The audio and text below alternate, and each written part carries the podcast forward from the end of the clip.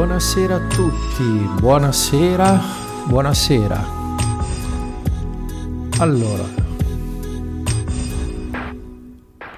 questa è Aleteia. Io sono eh, Ravi Lorenzo Mengoni, cioè questi eh, sono i miei nomi, le mie etichette. E sono qua a trasmettere in diretta da Radio Iride e con me c'è Paolo Muccio. Ci sei Paolo? Eccomi qua Lorenzo, buonasera ancora una volta e buonasera a tutti i tuoi ospiti. allora, innanzitutto, beh, questa sera siamo solo io e te. Come al solito ah. c'è stato il momento di imbarazzo iniziale perché non mi sentivo in cuffia, quindi non sapevo se stavo parlando o no, quindi eccomi qua. Allora, questa sera parleremo di una cosa che eh, il termine mi è piaciuto subito quando l'ho sentito la prima volta e si chiama racket emotivo. Wow. E quindi è un Già argomento... Sì, sì, sì, sì, sì. E quindi... È forte, eh? Sì, è forte, è forte. Diciamo Molto che eh, la mia idea stasera è di togliere il velo un po' di più a certe cose, perché finora, eh, anche se ho parlato di tante cose, ci sono andato un po' eh, leggerino, per così dire. Paolo è stato compagno in tante avventure qui radiofoniche allora, Paolo Muccio chi è? Presentiamolo un attimo. Paolo Muccio è un essere davvero notevole perché nonostante la sua giovane età è così connesso che ha eh, una saggezza intrinseca che esprime eh, in qualunque cosa fa, anche quando si caccia nei guai. è vero. sì. E ha fatto il community manager per Onnama, se ricordo bene ha una grande esperienza sì. di eh, media, fa anche il musicista, lo trovate su SoundCloud come Endico, fa delle bellissime cose. Endico o Endico? Endico. Endico, ok, ha detto bene. Con lui mi trovo a mio agio perché così... In questo abbiamo... momento sto anche, sto anche, portando avanti una nuova esperienza come ah. studente di come studente motivatore presso la Human Project ah, di beh, Monia Zanoni. Sì, sì. Tra l'altro eh, ieri è stato il compleanno di Monia, per cui auguri Monia. Eh sì, tanti auguri Angelo Biondo. Questo, questi auguri sono molto sentiti da parte mia perché se sono qui è grazie a lei, cioè nel senso che eh se non fosse anch'io. stato per lei non sarei arrivato su Radio Iride, non avrei conosciuto Paolo e quindi tante altre cose, quindi grazie Monia. Cos'è il racket emotivo? Perché okay, entriamo. così sì, entriamo, entriamo, decisamente nell'argomento. Il racket emotivo, ovviamente racket, parliamo del racket. Perché racket? Il racket è una cosa eh, ovviamente disfunzionale. E quindi quello che di solito è conosciuto è il racket criminale, per cui che ne so, estorsioni, pizzo. E allora come mai è emotivo? È perché purtroppo esiste dentro di noi in altra forma. Cioè non è che qualcuno si è messo così a inventare il racket, a fare il malavitoso, e a pretendere soldi agli altri, a storcere, minacciare, eh, così, sì. perché eh, c'è qualcosa, perché è, è, fatto male, perché è fatto di legno storto, perché è brutto, cattivo, come direbbero i giudicanti. No, lo fa perché semplicemente questa cosa è già dentro di noi. E non a caso chi ha inventato questo termine, cioè non so se l'ha inventato lui, ma è lui che l'ha sentito per la prima volta, parlo di Mauro Scardovelli, si adatta proprio bene perché praticamente il racket emotivo si divide in tre filoni, in tre specializzazioni, di cui molti secondo me sono laureati a pieno titolo con 110 lode e, ba- e bacio accademico. e si tratta... Sì, dimmi Paolo. No, lo siamo un po' tutti, a dire, a dire il vero. sì. Più Beh, che molti. Più, qualcuno più di altri, dai. Qui in questo caso mi sento di poter fare classifiche, perché essendo queste delle ah, specialità egoiche, sì, ci sta bene fare delle comparazioni delle qualifiche. Ok. eh, sì. sarai, sarai, comunque, fa parte della vita in sé anche il racket, quindi Esatto, esatto, esatto, sì. Perché la caratteristica di noi esseri umani è che eh, abbiamo queste cose qua e siamo l'unica specie, perlomeno per le nostre conoscenze, o quantomeno le altre se le, se le hanno non le danno a vedere, si comportano in maniera molto più armonica rispetto a loro stessi, alla natura e ai loro simili. Noi esseri umani abbiamo questa caratteristica che riusciamo addirittura ad andare contro i nostri stessi basilari istinti di sopravvivenza a fare cose assolutamente dannose. Cioè, tipo, che so, fumare, ubriacarsi, eh, drogarsi uccidersi l'un l'altro, le guerre, la sopraffazione. E sono tutte eh, manifestazioni di questo racket. Allora, la prima specialità, non per ordine di importanza, ma perché mi viene in mente così, è la pretesa. Cioè, la prima specialità del racket emotivo è la pretesa, pretendere qualcosa. Cioè, io pretendo eh, significa che chiedo arbitrariamente, in modo a volte anche sgarbato, qualcosa che penso che mi sia in qualche modo dovuto e uso proprio la parola dovuta. Perché? Perché in genere quando c'è una pretesa, se non si accontenta la pretesa, c'è la conseguenza che la parte che vede questa pretesa disattesa comincia a manifestare cose turpi e negative. Quindi generalmente chi acconsente alla pretesa lo fa per dovere, appunto perché ha paura delle conseguenze del tipo che pretende che comincia a rompere le scatole. E quindi la pretesa è tipo, cosa so, aspettarsi qualcosa da qualcuno perché secondo noi ha quel ruolo, quella qualifica o quel pretendere che i genitori diano qualcosa, pretendere che il figlio faccia qualcosa, pretendere che il compagno, la compagna, mo- la moglie, il marito, il fidanzato, la fidanzata, il ragazzo, la ragazza, il compagno di scuola, di classe, di università, il collega di lavoro, il superiore o il dipendente o il sottoposto o chi che sia in quale ruolo lo vediamo, vediamo incastrati gli altri, per effetto di questo loro, di, di ruolo devono fare qualcosa che generalmente dall'altra parte non viene percepito così. Per cui la pretesa generalmente è proprio qualcosa che eh, il più delle volte è, è unilaterale. Qualcuno che dice, ma come? Non hai fatto quella cosa, tu hai quel ruolo, dovresti farlo. Tipo, cosa so, le donne che pretendono agli uomini, ma come? Sei il mio compagno, dov- dovresti capirmi. Questa è una cosa assolutamente improbabile. Mettetevi il cuore in pace, ragazze, donne, un, cla- un, classi- un, classicone nella coppia in questo senso, sia uomo che donna, ovviamente. Certo. Eh, certo. e se tu mi ami, allora il se è la condizione dell'amore, altrimenti, eh, sì. altrimenti no, altrimenti non mi ami. Eh, miami, eh, miau, questo è... sì. eh, Poi eh, c'è una cosa molto, molto bella nel, nel racket che mm-hmm. sicuramente poi avanti uh, sciovineremo in maniera molto più analitica. È uh, una questione anche di... Uh, il racket è uno scambio, giustamente. sì. È uno scambio sì. in un certo senso ed è um, a due direzioni la, la, prima direzione è negativa, porta conseguenze negative. Mm-hmm.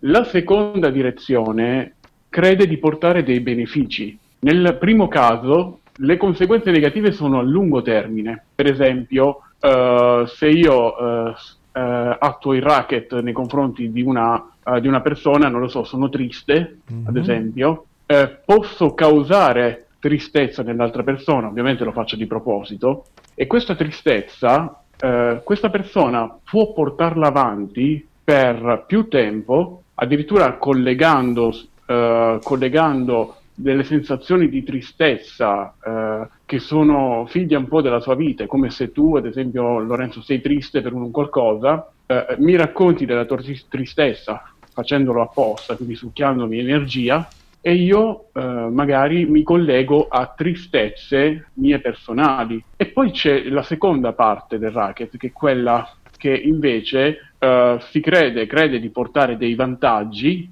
ma che sono dei vantaggi eh, a breve termine e non, e non, a lungo termine. C'è una, un, un gioco molto sottile quello del racket perché viene molto spesso camuffato con delle parole. In questo caso eh, noi abbiamo parlato della pretesa e la pretesa viene camuffata con l'espressione mi merito di perché me lo merito. È la classica scusa che salta per fregare la coscienza, no? Io merito questo perché ho fatto questo e quest'altro. Sì, spesso e volentieri le pretese eh, sono associate a dei veri e propri ricatti emotivi questo è un esempio che succede spesso eh. nelle famiglie e nelle coppie, un esempio proprio banale. La madre che dice al figlio o alla figlia, esci anche stasera. Non pensi eh. a me, povera mamma, che sto qui preoccupata perché non so quando torni, non so cosa fai, non so quando arrivi. Eh sì. Eh? Ma lo sai che così posso anche morire? Eh sì, c'è la manipolazione dietro. Mamma mia. C'è manipolazione. Il racket è questo, Vabbè, è certo. manipolazione. Eh, ma noi siamo e... dei bravi manipolatori, eh? Non per niente abbiamo le mani. Soprattutto, esatto. Questo eh, è molto presente anche nella, nel, nel, secondo punto del, del racket, che è la, è la, lamentela. Soprattutto nella lamentela è molto presente sì, sì, sì, la, la, manipolazione. Però esatto. vorrei rimanere ecco, prima sulla ah, pretesa. Certo, certo. Diciamo, vabbè, visto che abbiamo detto, allora, secondo, la seconda specialità del racket è il lamento. E quindi parliamo un attimo del lamento perché il lamento spesso fa da contraltare alla, alla pretesa, cioè dove non riesce la pretesa a volte si prova col lamento, cioè eh, tipo la pretesa di prima, la madre dice come dice eh, ma io potrei anche morire se non torni. E allora mi ricordo un tipo molto fuori dai, dai, dai, dai canoni tradizionali che disse a sua madre quando le dice, disse questa cosa va bene dimmi a che ora muori così io torno un quarto d'ora dopo. Eh, sì. E quindi e lei fa lei dice, ma io continuo sì, a parlare. Nella... sì, ma nel lamento esce fuori, il, l'ego diciamo che dà il meglio di sé, sì. uh, tenendo conto ovviamente che noi parliamo di elementi che fanno parte di un sistema antichissimo e sì. che impariamo fin da, fin da, bambini, o meglio assimiliamo, perché ovviamente da, da piccoli siamo un po' alla mercé uh, del, nostro, della, del, nostro, ambiente, di ciò che il nostro ambiente sì, insegna, sì, insegna, a noi. E poi, ad esempio, vedi, eh, Racket è un po' uh, eh, il, um, il racket emotivo parla anche un po' il politichese, no? Uh, sì. eh, perché è una, vera, è una, vera, e propria seduta di governo quello che fanno, quello che fanno sì. uh, no- i nostri pensieri, le nostre diverse, diverse personalità. Esatto. E, e nella politica, ad esempio, questo racket emotivo, nella politica quella vera, possiamo dargli così questa etichetta, sì. c'è tantissimo. Eh, ci si lamenta e, si molto spesso, ecco, preten- pretendendo, eh, nella mia visione, ecco, si fa una, una scelta una scelta importante sì, che per esempio, sì, sì, sì, per esempio politicamente ho visto una grossa pretesa da parte del Movimento 5 Stelle che nonostante abbia palesemente contraddetto tante cose che aveva proclamato in campagna elettorale, pretendeva il voto degli elettori. E hanno preso una bella battosta, sì. è stato un bel calo, mi sembra inevitabile perché, voglio dire, cioè, eh, e qualcuno, ho letto sui social, ha commentato chi non ha votato il Movimento 5 Stelle non è particolarmente intelligente o non è ben informato. Anche qui un'altra pretesa. La pretesa di sapere come mai questi milioni di voti che sono venuti a mancare non sono arrivati. Cioè, l'unico modo per saperlo effettivamente è chiederlo a uno per uno a chi ha cambiato idea e non ha più votato per il Movimento 5 Stelle. Diciamo che a grandissime linee quello che mi viene da, da, da, così, da ipotizzare è che ci sia stata una reazione alle promesse disattese, perché voglio dire, cioè, circolano sul web le foto di Grillo che diceva usciamo dall'euro, e no, adesso l'euro siamo amici dell'Europa, eh, diceva aboliremo l'obbligo dei vaccini, e il ministro Grillo ha continuato, ha continuato sulla falsa riga di quelli precedenti, no, dobbiamo fare i vaccini, i vaccini vanno fatti, fanno bene, quando in realtà ci sono anche i documenti del, del Senato che la smentiscono. Quindi, voglio dire, cioè... Eh, sì. E, e, so, eh. e, quindi, e quindi e questo, e questo in politica soprattutto i politici sono molto esperti anche della terza variante del racket che è l'accusa L'accusa eh, è la terza specialità del racket, c'è questa triplice eh, specializzazione del Quindi, racket che è lamento, pretesa e accusa. Qual è l'accusa? L'accusa sono quelle che si scambiano continuamente, per esempio i politici e le tribune elettorali, cose che ormai trovo insopportabili perché eh, cioè, è un'esibizione di litigio. Adesso mi lamento un sì. po', sono stanco delle tribune elettorali esatto. Eh, E anche, e anche, l'accusa fa molta comunella con pretese lamento. Oh, beh, certo. Uh, se, se tu, tu, ci fai caso, uh, tutte e tre le situazioni vertono verso un unico obiettivo, cioè la, uh, l'allontanamento del proprio potere personale, anzi il non riconoscimento del proprio potere personale sì, come persona sì. in grado di essere leader di se sì, stessa, quindi sì, sì. allontanamento della self-leadership che ha molto anche a che vedere con il governo delle nostre personalità. Mio caro amico, eh, stai parlando c'è... in termini molto forbiti che apprezzo con grande... Eh, però, eh, allora, eh, così dissacrando un po', praticamente, qual è il, l'effetto più... qual è il fine più banale, diretto di questo triplice racket? L'estorsione. Beh, la Esatto. L'estorsione. E la rinuncia della propria responsabilità, aggiungerei. Sì, ma questo, questo è, questa è una cosa che si può apprezzare quando già hai fatto certi passi. Diciamo che proprio stando terra a terra, in maniera umile, eh, facendo un discorso umile, il, il, primo effetto che si viene a ricercare con il racket è l'estorsione, perché alla fine queste manovre hanno il, il primo mm-hmm. obiettivo di ottenere qualcosa da qualcun altro in modo, eh, cioè, anche se quest'altro non ha nessuna voglia di darlo. Cioè non è una richiesta fatta, so, Paolo, se sei d'accordo, per esempio, no, io te lo chiedo di parlare mm. come in trasmissione, non è che dico vieni in trasmissione, siccome l'hai fatto, lo devi... No, ogni volta no, ci contattiamo no. in privato, dico Paolo, ho voglia di parlare di questo, ti va? E tu mi dici sì o no, a seconda sì. dei tuoi impegni e della tua voglia. Questa è una richiesta. Sì e, e, e, quando puoi aiutarmi io sono ben felice perché eh, mi diverto a fare questo con, in tua compagnia. Una pretesa sarebbe, ecco Paolo, siccome hai partecipato le altre volte, devi partecipare anche le prossime. Cioè, cioè, e tu come se ti dici, ma io non voglio, ah no, perché scusa, l'hai fatto l'altra volta, fallo anche stavolta.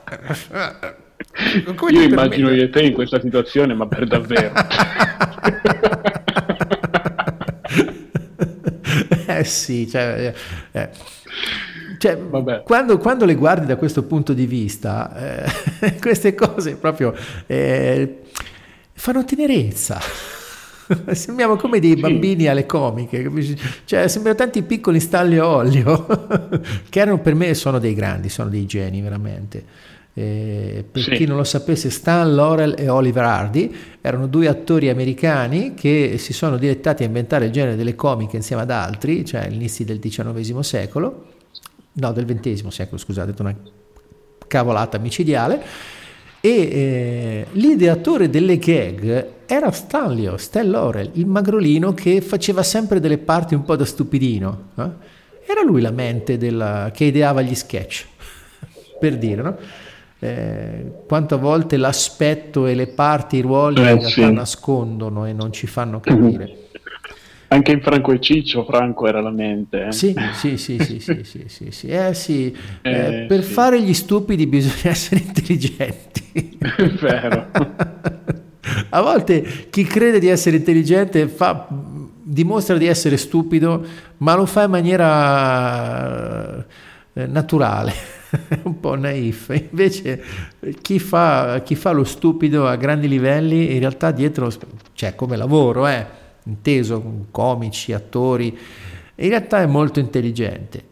E, e poi la cosa no, strana è che a volte, per esempio, tipo Totò, Totò che era il re della risata, in realtà nella vita privata eh, tendeva molto alla depressione è una cosa che hanno scoperto chi lo frequentava in privato e in effetti cioè, il fatto di mettere in scena cose allegre non vuol dire che dietro non ci sia sofferenza, non ci sia addirittura depressione, basta mm. dire che so, eh, Robin Williams, l'attore che si è suicidato, ha fatto molte parti brillanti, io me lo ricordo quando ero bambino su Morche Mindy che faceva nano nano, era divertentissimo, eppure... Eh sì Eppure è così. Quindi lamento, pretesa e accusa. E, questi, e, tra questi qui c'è una ciclicità perché dall'una si può passare all'altra, nel senso che uno si lamenta sperando di ottenere qualcosa, se il lamento non funziona si può passare alla pretesa, se la pretesa viene disattesa si può passare all'accusa e dall'accusa poi a lamentarsi di nuovo perché si è dovuto accusare qualcuno. cioè, è un ciclo senza fine, sono sì. eh, delle cose che proprio... Eh, quindi... Tenendo conto ovviamente che eh, non si sta cercando ecco, di eh, accusare queste persone, ovviamente Uh, anche noi lo facciamo, mh, mm, lo, faccio, lo, faccio, io, magari molte volte lo facciamo senza neanche rendercene conto a livello inconscio. Sì. Uh, la cosa più bella che si potrebbe fare con consiglio uh, è cercare, io in maniera molto, molto lieve, molto, molto leggera, dico sempre, andare oltre la storia della persona, cioè capire, guardare un po' le cose dall'alto e capire che eh, un sistema come quello magari della, che può essere il racket emotivo è nato eh, molto spesso a livello inconscio e la persona lo ripete, quindi porta avanti un certo tipo di comportamento senza neanche rendersene conto. Eh, sì. Questo, questo può, eh, può, essere un passo, un primo passo importante mm-hmm. per riuscire a riconoscerlo. Poi ovviamente eh, sta a noi decidere se eh, um, dare, dare, l'ok no, per questo racket oppure certo, dire no grazie, guardate, certo. non mi interessa. Certo. Sì, diciamo che il racket è facilmente riconoscibile da fuori e volendo con un po' di buona volontà anche da dentro di noi quando noi stessi lo esercitiamo. Certo che negli altri anche se è abbastanza semplice vederne l'effetto, vedere la manifestazione, mm. andare alle cause però in realtà è molto complesso. Eh, sì. Nel senso che a volte, a volte eh, succede proprio che chi riconosce qualcosa di questo racket emotivo ha la pretesa poi di sapere perché l'altro lo sta mettendo in atto. Sì, per cui è, è, è, facilissimo caderci, caderci. È vero. Anche quando pensi di esserne fuori, basta veramente un attimo per scivolarci dentro. E quindi lo dico sì. perché mi piace stare terra a terra, cioè nel senso che l'umiltà per me non ha niente a che vedere con l'umiliazione, cioè l'umiltà ha a che fare con l'humus nella sua radice, mm. con lo stare a contatto con la terra perché è dalla terra che traiamo energia e dalla terra cui, che poi noi eh, ci ergiamo verso l'alto. La metafora che uso spesso è quella degli alberi. Quando osserviamo un albero, tutto quello che noi vediamo fuori come estensione c'è anche sotto, se no non starebbe in piedi. E in effetti gli alberi che hanno poche radici, prima o poi il vento o l'acqua li buttano giù, perché non reggono la pressione di quello che c'è sopra. Quindi... In merito, in merito, a questo, io ieri, mi sembra ieri forse, ho visto un brevissimo video di Scaldovelli mm-hmm. dove, ecco, lui a proposito di racket eh, parlava di emozioni di primo e di secondo grado, mi sembra, prima sì. e seconda generazione. Sì, diciamo, ci sono emozioni primarie ed emozioni secondarie e eh, spesso sì. facciamo confusione chiamando emozioni quelle che in realtà sono stati d'animo e che quindi non sono vere e proprie emozioni. Perché cos'è l'emozione? L'emozione è un qualcosa che adopera il nostro sistema nervoso per informare tutto il nostro corpo sullo stato della realtà. Cioè, un esempio, la paura. A che serve la paura? La paura serve ad attivare la modalità lotta o fuggi. Cioè, quando noi proviamo paura, è un sistema che il nostro eh, corpo, il nostro, la nostra entità biologica ha innato da, da, da, dall'origine dei corpi multicellulari. Per, mettere, per dare l'informazione c'è bisogno di fare qualcosa di energeticamente tosto per difendersi. Quindi scappare o lottare.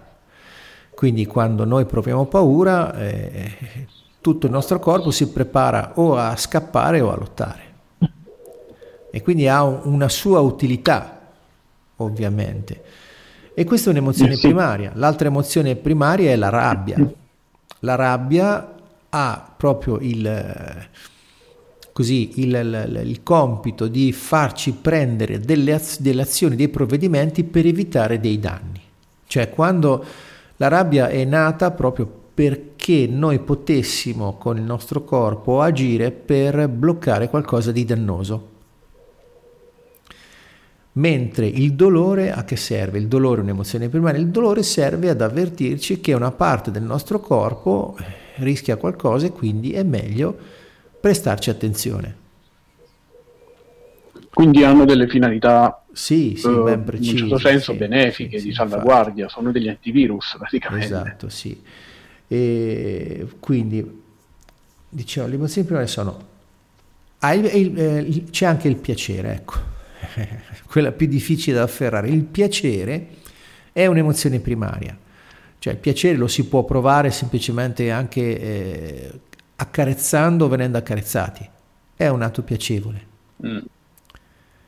E quindi eh, queste sono le emozioni primarie sulle quali poi noi mappiamo sopra con tante sfumature degli stati d'animo, per così dire, che sono eh, dell'insieme di... Eh, lo stato d'animo è un po' l'insieme della emozione più la rappresentazione che noi ce ne facciamo nel nostro sistema mentale. Mm. Per cui quando uno è triste, la tristezza non è un'emozione primaria, è una sorta di eh, dolore indotto da un pensiero di qualcosa che non ci piace. Tipo, so, un lutto, muore un essere umano che ci è caro o un animale che ci è caro e quindi questa perdita ci provoca questa sensazione di eh, tristezza che è una sorta di dolore attenuato che non ha, eh, non ha radici nel fisico. Il dolore origina da qualcosa di fisico, cioè prendiamo una botta dove, dove c'è il livido fa male.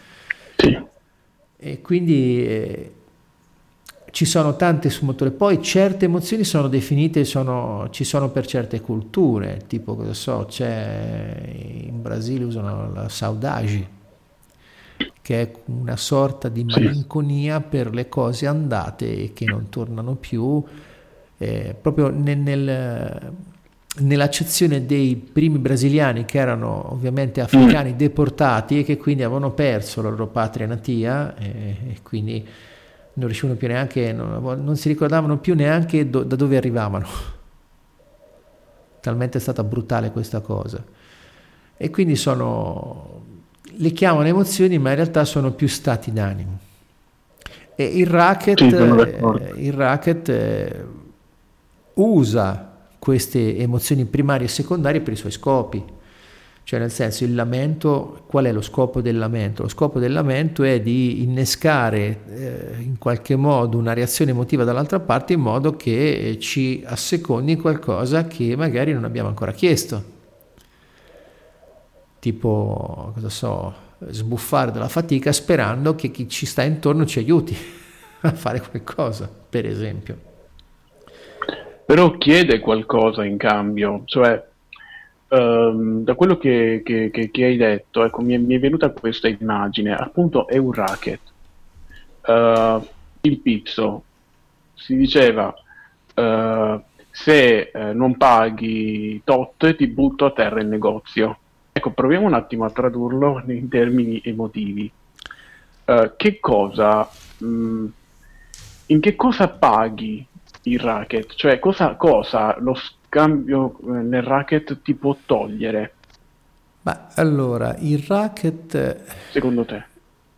Più che qualcosa che toglie, diciamo che è una sorta, per così dire, di...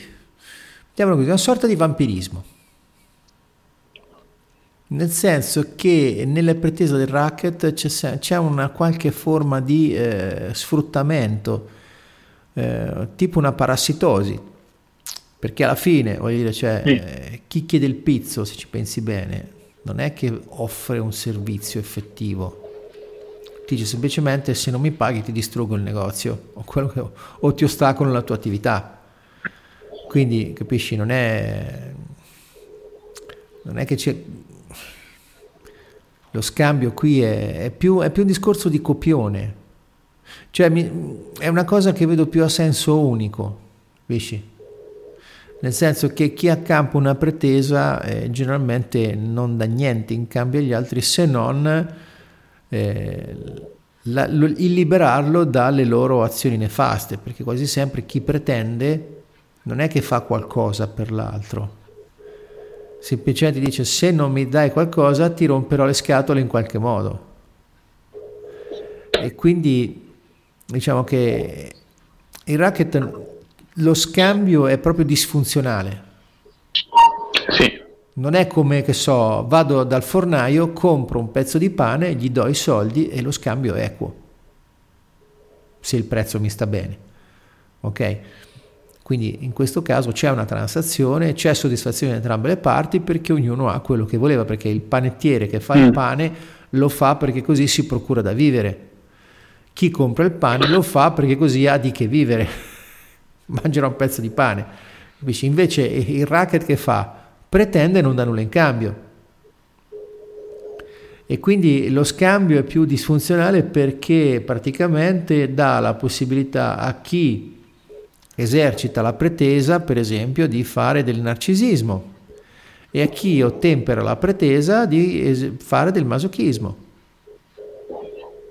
Quindi diciamo che lo scambio è questo a livello subconscio ed è disfunzionale perché manifesta dei lati ombra della, della personalità. Sì, pur essendo un sistema che visto da fuori eh, ha il suo perché di esistere, no? Sì, uh, a me piace sì. tanto quella, quella, battuta di... Uh, Tolle, che è stata ripresa più volte da, da Pier Giorgio Caselli. Eh, io e te stiamo bene insieme perché insieme ci scambiamo dolore meglio. È proprio il, il, il, l'esempio classico del masochista e del narcisista. Sì, Ognuno sì, risponde sì, ai dolori dell'altro. Sì, sì, infatti, e... infatti sì, sono molto d'accordo su questo perché alla fine se noi avessi, quando noi abbiamo la capacità di guardare queste cose un po' fuori, tirandosi fuori dall'identificazione di queste parti che si manifestano, ci rendiamo conto che alla fine tutto quanto è generato da una sorta, da, da una qualche mancanza di, qual, di, di un tipo di amore. Per cui se andiamo ad analizzare da vicino i comportamenti disfunzionali, eh, possiamo scoprire che c'è sempre una mancanza d'amore dietro. Per cui anche chi fa le cose più turpi è perché in qualche modo ha dentro di sé una qualche ferita dovuta da una qualche forma di mancanza di amore che lo porta a comportarsi così. Per cui se le pa- entrambe le parti che stanno mettendo in atto una qualche forma del racket riuscissero a vedersi da fuori, probabilmente potrebbero in qualche modo smettere di farlo e ringraziarsi mm. a vicenda per aver recitato quelle parti, perché gli serviva per vedere quella cosa. Perché alla fine cioè, tutte queste manifestazioni hanno... Sono specchiate, no? Sì, non solo, ma hanno uno scopo fondamentale, secondo me, lo scopo di farci diventare consapevoli che esiste questa cosa dentro di noi, che esiste questa ferita e che c'è bisogno di, eh, per così dire, di sublimarla, di andare oltre, di smettere, perché il problema di questi comportamenti del racket è che reiterano. Cioè non è che fatto una volta finisce lì, no. Una volta è manifestato una di queste eh, eh, no. cose del racket, continuano a manifestarsi fino a quando noi, per noi stessi e non negli altri, perché sarebbe un'altra forma di pretesa, mm. ci accorgiamo di questa cosa e facciamo l'atto di volontà di cominciare a cambiare comportamento e questo cambiare comportamento poi ci può portare al eh, superamento di questo comportamento copionale perché quindi... sì, sì, c'è una cosa fondamentale che si può comprendere un sistema solamente quando si comincia a tentare di modificarlo. Bella. Sì. sì. Sono d'accordo. Finché un sistema si reitera così com'è, l'eterno ripetersi dell'uguale, come diceva Nietzsche, non ci capisci niente. Cioè lo vivi il sì, anche perché tu fai parte di quel, di quel certo. copione lì. È un po' come nei sogni no? Sì, quando sogniamo sì, sì, è la stessa cosa. Sì, il sogno... che finché non ti svegli non ti rendi conto che eh. stavi sognando. Bellissima è la battuta perché, di... fai, proprio pa- perché fai proprio parte del sogno. E...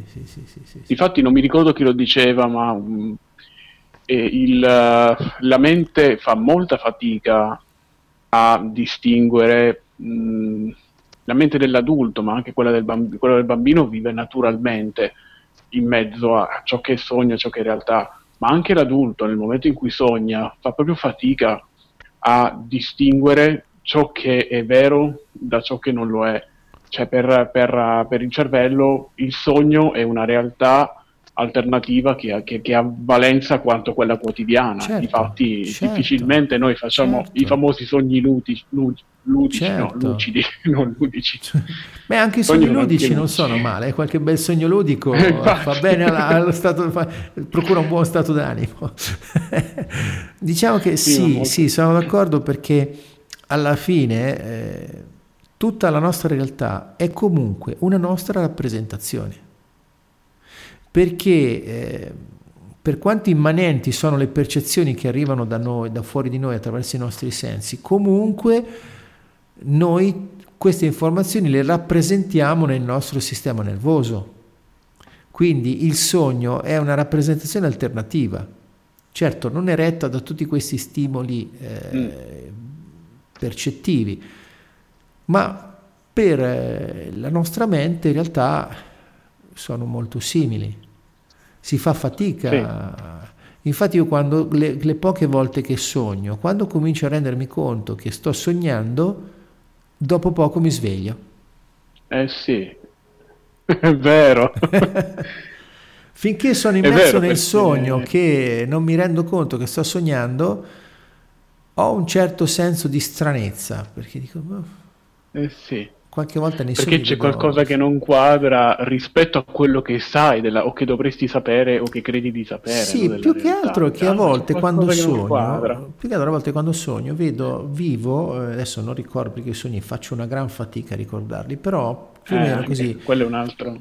Ricordo che eh, mi trovo in situazioni che sono come dei puzzle di tante cose che, che ho incontrato, visto, vissuto, perché come se a volte girassi in città che hanno pezzi di una piuttosto che di un'altra città nelle quali ho vissuto, mm. mi sono trovato. E quindi eh, questo senso di stranezza poi più si accentua e più eh, a un certo punto, quando supera una certa soglia, pum, mi sveglio. Eh, mi succede così. Le rare volte quindi che trovarsi in questo triangolo trovarsi in questo triangolo di racket eh, equivale letteralmente a essere eh, dentro, dentro la, la, realtà, come, pezzo, come un pezzo del sogno del quale parlavamo prima. Anche perché essendo anche tre lati, tu passi dalla pretesa a, alla lamentela, all'accusa, poi ritorni alla lamentela. Sì, cioè, sì, è, sì, è, come, è, come, se tu dovessi comunque recitare un, un, copione e cambi la maschera e nella mia visione eh, è come, eh, è come mh, se l'ego in sé, o la parte bambina, la possiamo chiamare anche così, non volesse, avesse proprio paura di... Eh, morire, quindi è come se fosse, come se usasse il racket per sopravvivere, in un certo senso. Sì, sì, sì, sì, è molto spesso così, poi dipende da che cosa si sta eh, manifestando, nel senso che eh, allora, la cosa che facciamo più spesso riguardo a questi fenomeni è dargli una copertura razionale, cioè nel eh sì. senso che impieghiamo tantissime energie per spiegare la rava e la fava del perché stiamo facendo quella cosa e questo non è nient'altro che un sotterfugio per evitare di pensare a come smettere di farla. Perché una delle, sì. delle illusioni più grandi che così è, è mia opinione esistono in noi è che comprendendo una cosa a pieno poi la si possa cambiare.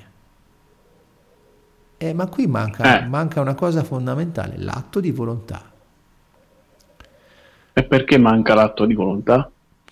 Perché probabilmente ancora si è affezionati a quel problema. Eh.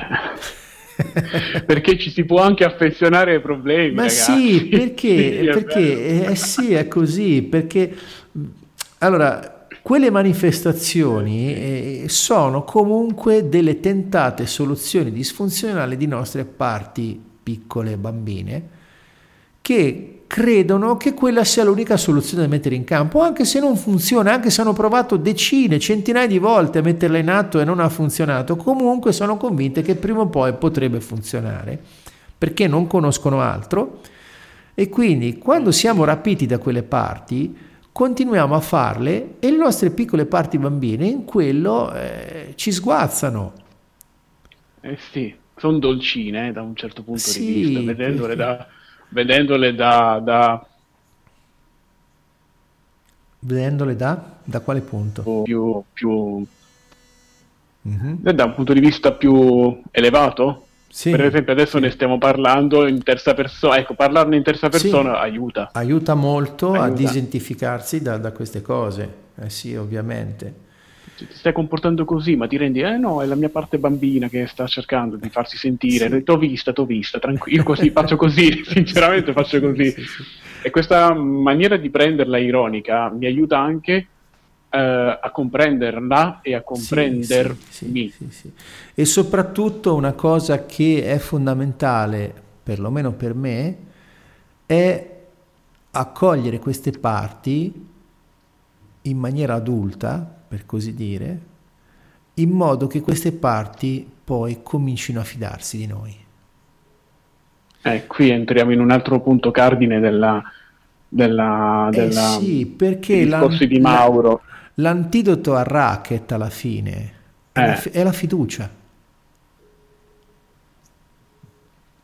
La fiducia innanzitutto nella vita, poi in noi stessi e per ultimo negli altri. Cioè nel senso che eh, se abbiamo fiducia nella vita, in noi stessi e poi negli altri, cosa, cosa accade? Che innanzitutto quando qualcosa non arriva o quando arriva qualcosa che non ci piace, comunque sia riusciamo a guardarlo con distacco perché c'è l'idea che la vita ci manda quello che ci serve, anche se non ci piace. Poi la fiducia in noi stessi mm. ci dà più eh, capacità di eh, dire ok, quella cosa faccio in modo che me la procuro in maniera armonica e la fiducia verso mm-hmm. gli altri ci può portare a vedere anche un rifiuto come per dire ok, se non poteva farlo aveva i suoi motivi e quindi non, non l'ha fatto perché ce l'ha con me, non l'ha fatto perché voleva sì. farmi danno e quindi questo, questa, questa, fiducia è, è, l'antidoto al racket, nel senso che eh, se ti fidi di qualcuno non ti viene in mente di accusarlo perché ha fatto o non ha fatto qualcosa.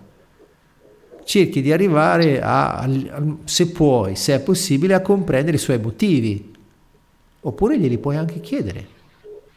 Perché se non sei ecco, accecato, ecco, se non sei accecato dalla rabbia, o dalla, dal lamento, dalla delusione o qualunque altro stato d'animo che una uh, aspettativa, una pretesa disillusa possa generare, puoi anche arrivare a, a contatto con l'altro e far diventare questa cosa un'occasione per uh, un incontro, per un'unione invece che per una separazione, perché l'effetto del racket alla fine qual è? La separazione fra noi esseri umani. Eh sì. Perché quando noi accusiamo, pretendiamo, ci lamentiamo con qualcuno, sembra che in realtà abbiamo ottenuto qualcosa. Sì, magari qualcosa otteniamo, ma è qualcosa di effimero e che produce poi l'allontanamento dell'altro. E qui... Eh... Sì. Mantenendo tra l'altro un sistema di separazione, nel sì, senso il nostro sì, ego, magari una persona poi a casa potrà dire ma io non voglio questo, ok sì, tu non lo vuoi, devi eh. vedere però a livello inconscio se c'è qualche parte di te che sta sparando i fuochi d'artificio. Esatto. Nel senso, sì, ce l'ho fatta, ma sto male, ma io questo male che tu hai lo conosco, attraverso questo ci sopravvivo, conosco questo, quindi c'è la persona che magari piange, è sofferente, l'ego dentro che, che, è contento. Sì, sì, sì. E... Oppure al contrario, qualcuno che ha preteso qualcosa con eh, degli atti violenti o manipolatori. Mm. Che anche se una parte di sé è superficialmente soddisfatta, dentro di sé c'è un'altra che dice: Ma quanto sei stato spregevole a fare quella cosa? Eh. Capisci? E magari nella sua parte egoica se lo nasconde e fa finta di non vederlo e tira dritto perché lui è io sono ho fatto quello. Eh sì, deve, guarda dall'alto in basso. Esatto, sì, anche le sue eh... parti. Quindi eh il problema sì, qual è? Che se noi non, non, non, facciamo questo atto di volontà di andare incontro alle nostre parti ferite, mia, comprendendole, comprendendole nelle loro dinamiche, nelle loro necessità, queste parti continueranno a non fidarsi di noi e continueranno a rimarci contro e a catturarci nelle loro reazioni perché ogni parte ferita ha il suo copione. Per cui, che so, eh, il narcisista qual è il suo copione? Siccome è stato umiliato, umilia tutti gli altri. Perché il comando ah, sì. che si dà, io diventerò così grande e potente che nessuno potrà umiliarmi. E quindi ah. cosa fa? Si mette d'accordo inconsciamente con tanti masochisti che si fanno umiliare perché lui ha bisogno di fare il narcisista.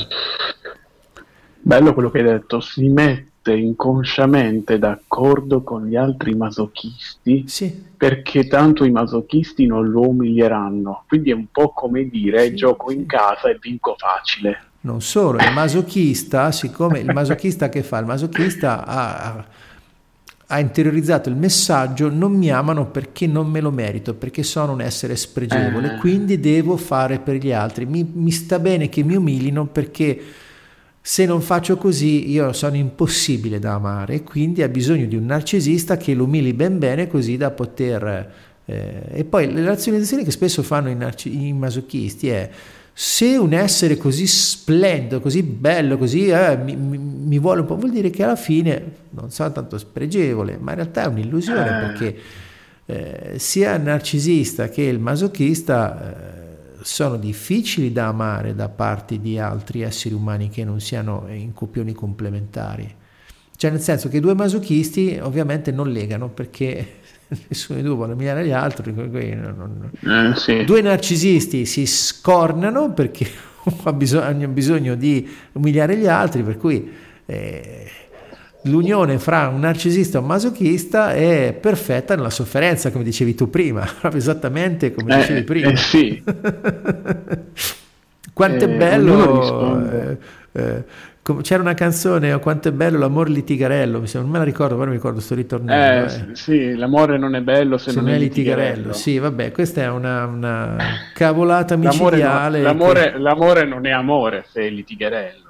Sì, sì, sì, cioè, se...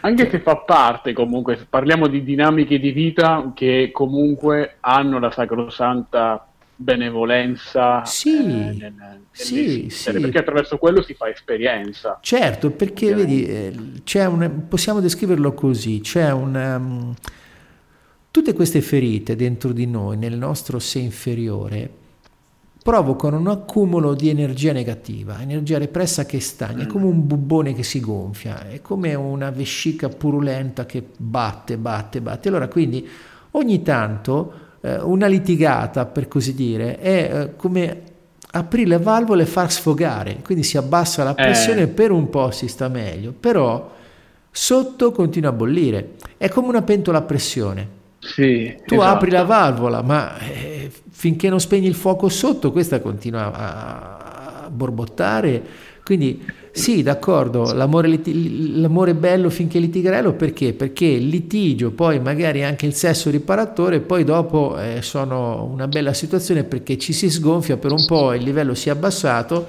però sotto c'è ancora qualcosa che bolle. Quindi, eh, diciamo che non è un investimento buono a lungo termine. Diciamo che, eh, sì, diciamo che nel breve termine evita di, eh, evita di fare cose peggiori però eh, dopo un po' che è passato l'effetto si comincia a riaccumulare la pressione dell'energia negativa delle ferite che non è stata vista e si ricomincia eh. da capo. Tra l'altro una delle, delle conseguenze del racket è proprio questo, nel senso uh, ci impegniamo talmente tanto uh, a mantenere questi stati emotivi che sono disfunzionanti, prendo questo, questo termine da Monia che è bellissimo, uh-huh. perché nulla è giusto e nulla è sbagliato, ma tutto può essere funzionale o meno alla vita, esatto. che, eh, che alla fine noi non abbiamo assolutamente poi energia da investire. Eh, qualcuno dice che la gioia più grande nella vita è avere una vita creativa. E di fatti l'essere creativo io non ho mai conosciuto un essere creativo e triste allo stesso tempo. Sì, o sì. creativo e depresso allo sì, stesso tempo. ecco, questa cosa il racket è, toglie la creatività. questa cosa Paolo è nascosta anche nelle parole perché felicità nell'etimo viene da fecondo. Eh, appunto, infatti abbiamo, abbiamo parlato eh. nella quarta puntata, credo, nella quinta. No, va bene, ne abbiamo parlato, però diciamo si ricollega, tanto alla fine è tutto collegato. Eh, sì, Nell'etimologia sì, delle collegato. nostre parole ci sono tanti di quei tesori e le spiegazioni di tante cose che eh, sembrano banali, ma in realtà non lo sono affatto. E quindi sì, la felicità ha a che fare con la fecondità, quindi essere creativi in qualche modo è anche essere fecondi e quindi essere felici. Nella routine, nella ripetizione, nell'eterno ripetersi dell'uguale c'è mm. il copione, quindi c'è puzza di ego. Eh. Beh sì, è per quello che la, la, creatività di fatti sta nel non conosciuto, dicevamo con Jimmy la scorsa settimana. Sì, sì, sì. sì, sì, sì. E non a caso eh, Freud in tedesco quando parlava di inconscio non diceva inconscio, diceva una parola che è più corretto tradurre come non espresso. Eh sì, molto più bella fra l'altro. Sì, sì. E in effetti il non espresso fa proprio il, ci dà proprio il senso di quelle nostre ferite che siccome non sono state espresse a pieno, si esprimono per via traversa attraverso i comportamenti copionali, attraverso anche il racket. Il racket sta in piedi perché mm. ci sono delle parti ferite dietro che ne hanno bisogno. Cioè queste nostre sì. parti ferite hanno bisogno di una qualche manifestazione del racket per potersi manifestare in qualche modo. Generalmente perché eh, si innesca una sorta di protezione che a volte ci impedisce anche di diventare consapevoli di traumi subiti mm. da bambini, cioè questa, questo fenomeno chiamato rimozione, per cui queste cose rimosse in realtà sono solo rimosse dalla nostra parte razionale, dalla nostra parte consapevole. Dentro certo, ci sono come. E anche se non ne siamo a conoscenza, però in realtà si manifestano. Certo, e infatti le, le, mettiamo, le, mettiamo, in scena ogni giorno, in, con personaggi diversi, ambienti diversi, uh, sì. situazioni diverse, perché poi intanto l'uomo, uh, il bambino poi cresce, diventa uomo, cambiano i personaggi, cambia lo, lo schema, però uh, il brodo è sempre quello, viene solo adattato alle nuove situazioni. E questo è, da un certo punto di vista, per una persona che fa eh, un percorso di vita, qualsiasi persona, diventa addirittura più complesso perché si vanno ad aggiungere delle maschere sempre diverse. Sì, sì. Sì. Eh, alle quali noi reagiamo allo stesso modo, nel senso è, è, è ironico, letteralmente sì, ironico, sì, cioè la vita dà tante possibilità per poter vedere quelle nostre parti bambine, o forse sono proprio loro che creano il trauma, perché è, anche questo. Abbiamo visto un, un bellissimo film in accademia eh, lo scorso incontro e io mi sono reso conto di una cosa pazzesca, nel senso noi siamo capaci a livello inconscio di creare una situazione per rivivere il nostro trauma non ti dico, è, è, successo a me, è successo proprio di persona, non ti racconto il fatto, mm. però eh, fidati, ho messo in scena a livello inconscio una situazione per richiamare una mia ferita. Sì. E quando me ne sono accorto, ho detto: Ma dai, ma siamo capaci veramente di, di arrivare a tanto. A sì, sì, sì, sì, Che film avete visto, se si può sapere? Blip, Blip, che è un film che spiega a menadito come funziona il nostro universo. Ah, quello What Blip Do You Know? Sì, what beep do you know? Sì, sì. sì. Beep perché... è bellissimo lo sì, straconsiglio. Sì, lo allora, beep serve a coprire la parolaccia per dire ma che beep credi di sapere nel nostro universo? e quindi... Esatto. Ma che beep credi di sapere del nostro universo? Sì, effettivamente anche... è, così, è, così, Non solo, ma addirittura, sì, sì. Come, come, dicevi tu, praticamente, che succede, detto in altre parole? Che queste, queste ferite che ci sono dentro di noi prendono a prestito i nostri ricordi, le nostre vissute, le nostre emozioni e li alterano, li manipolano a rinforzare di quei comportamenti che soddisfano l'esigenza copionale della ferita. Cioè, eh, se noi abbiamo una ferita, che so, siamo dei narcisisti perché qualcuno ci ha mm. umiliato e mettiamo in atto tutte queste dinamiche narcisistiche, quando vediamo qualcuno che fa qualcosa, lo intendiamo ad interpretarlo come se volesse umiliarci, così da reagire e rinforzare ancora di più il nostro corpione narcisista. Esattamente. Quando, quando magari questo qualcuno ha fatto qualcosa senza neanche accorgersi che eravamo lì e invece noi magari lo interpretiamo, ah, di quello ce l'ha con me perché ha fatto così, ma adesso ci penso io.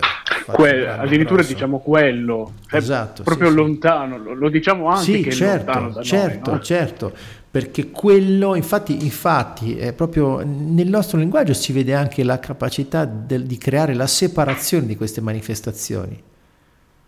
Perché l'unico modo per riuscire a mm. eh, comportarci male con qualcuno eh, è proprio negare la sua amabilità, perché alla fine qualunque essere umano, se lo guardiamo da vicino, qualcosa di amabile ce l'ha, magari ben nascosto nel suo profondo, ma ce l'ha.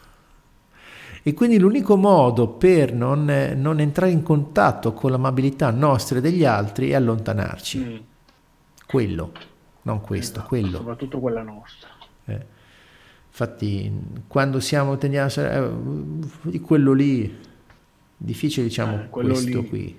Addirittura doppio, quello lì. Cioè, quello lì, capito? Due, Vedi quello lì che lì. fa, no? Ma guarda quello cosa ha fatto.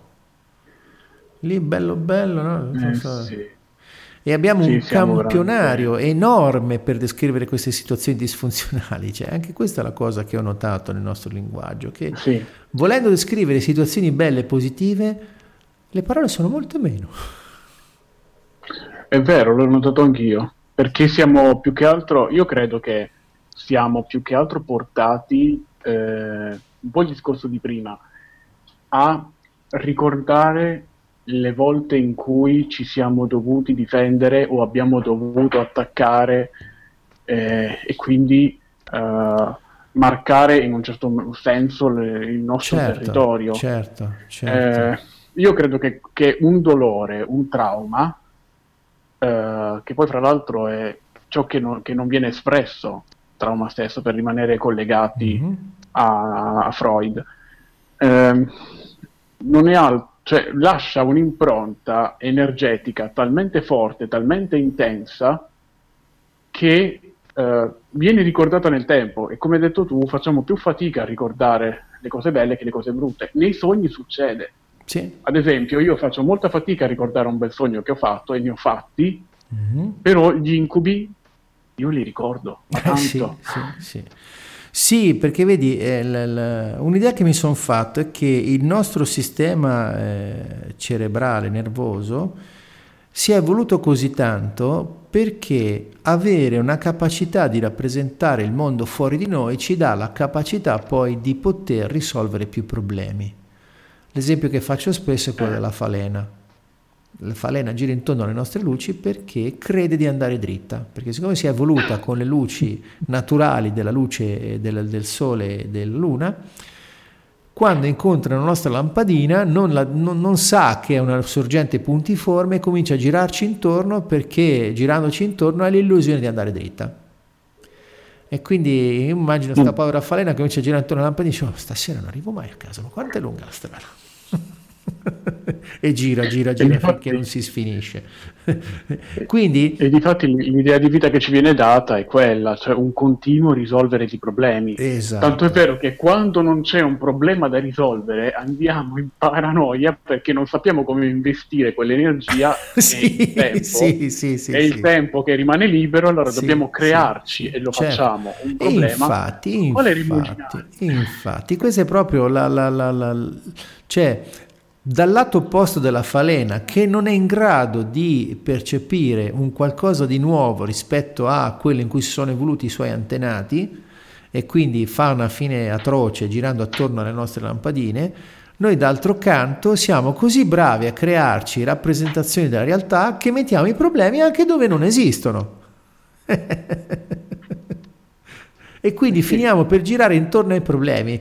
La falena per, sca- per, scarsa capacità di modellazione gira attorno alle nostre lampadine, noi per eccessiva capacità di modellazione giriamo attorno nostre, alle nostre ferite. Quindi... Sì, perché io credo che siamo cresciuti una, nella società del, del, fare, per usare un altro, eh, un altro modo di dire di, di Monia, sì, eh, Danone, sì, la sindrome da traffico.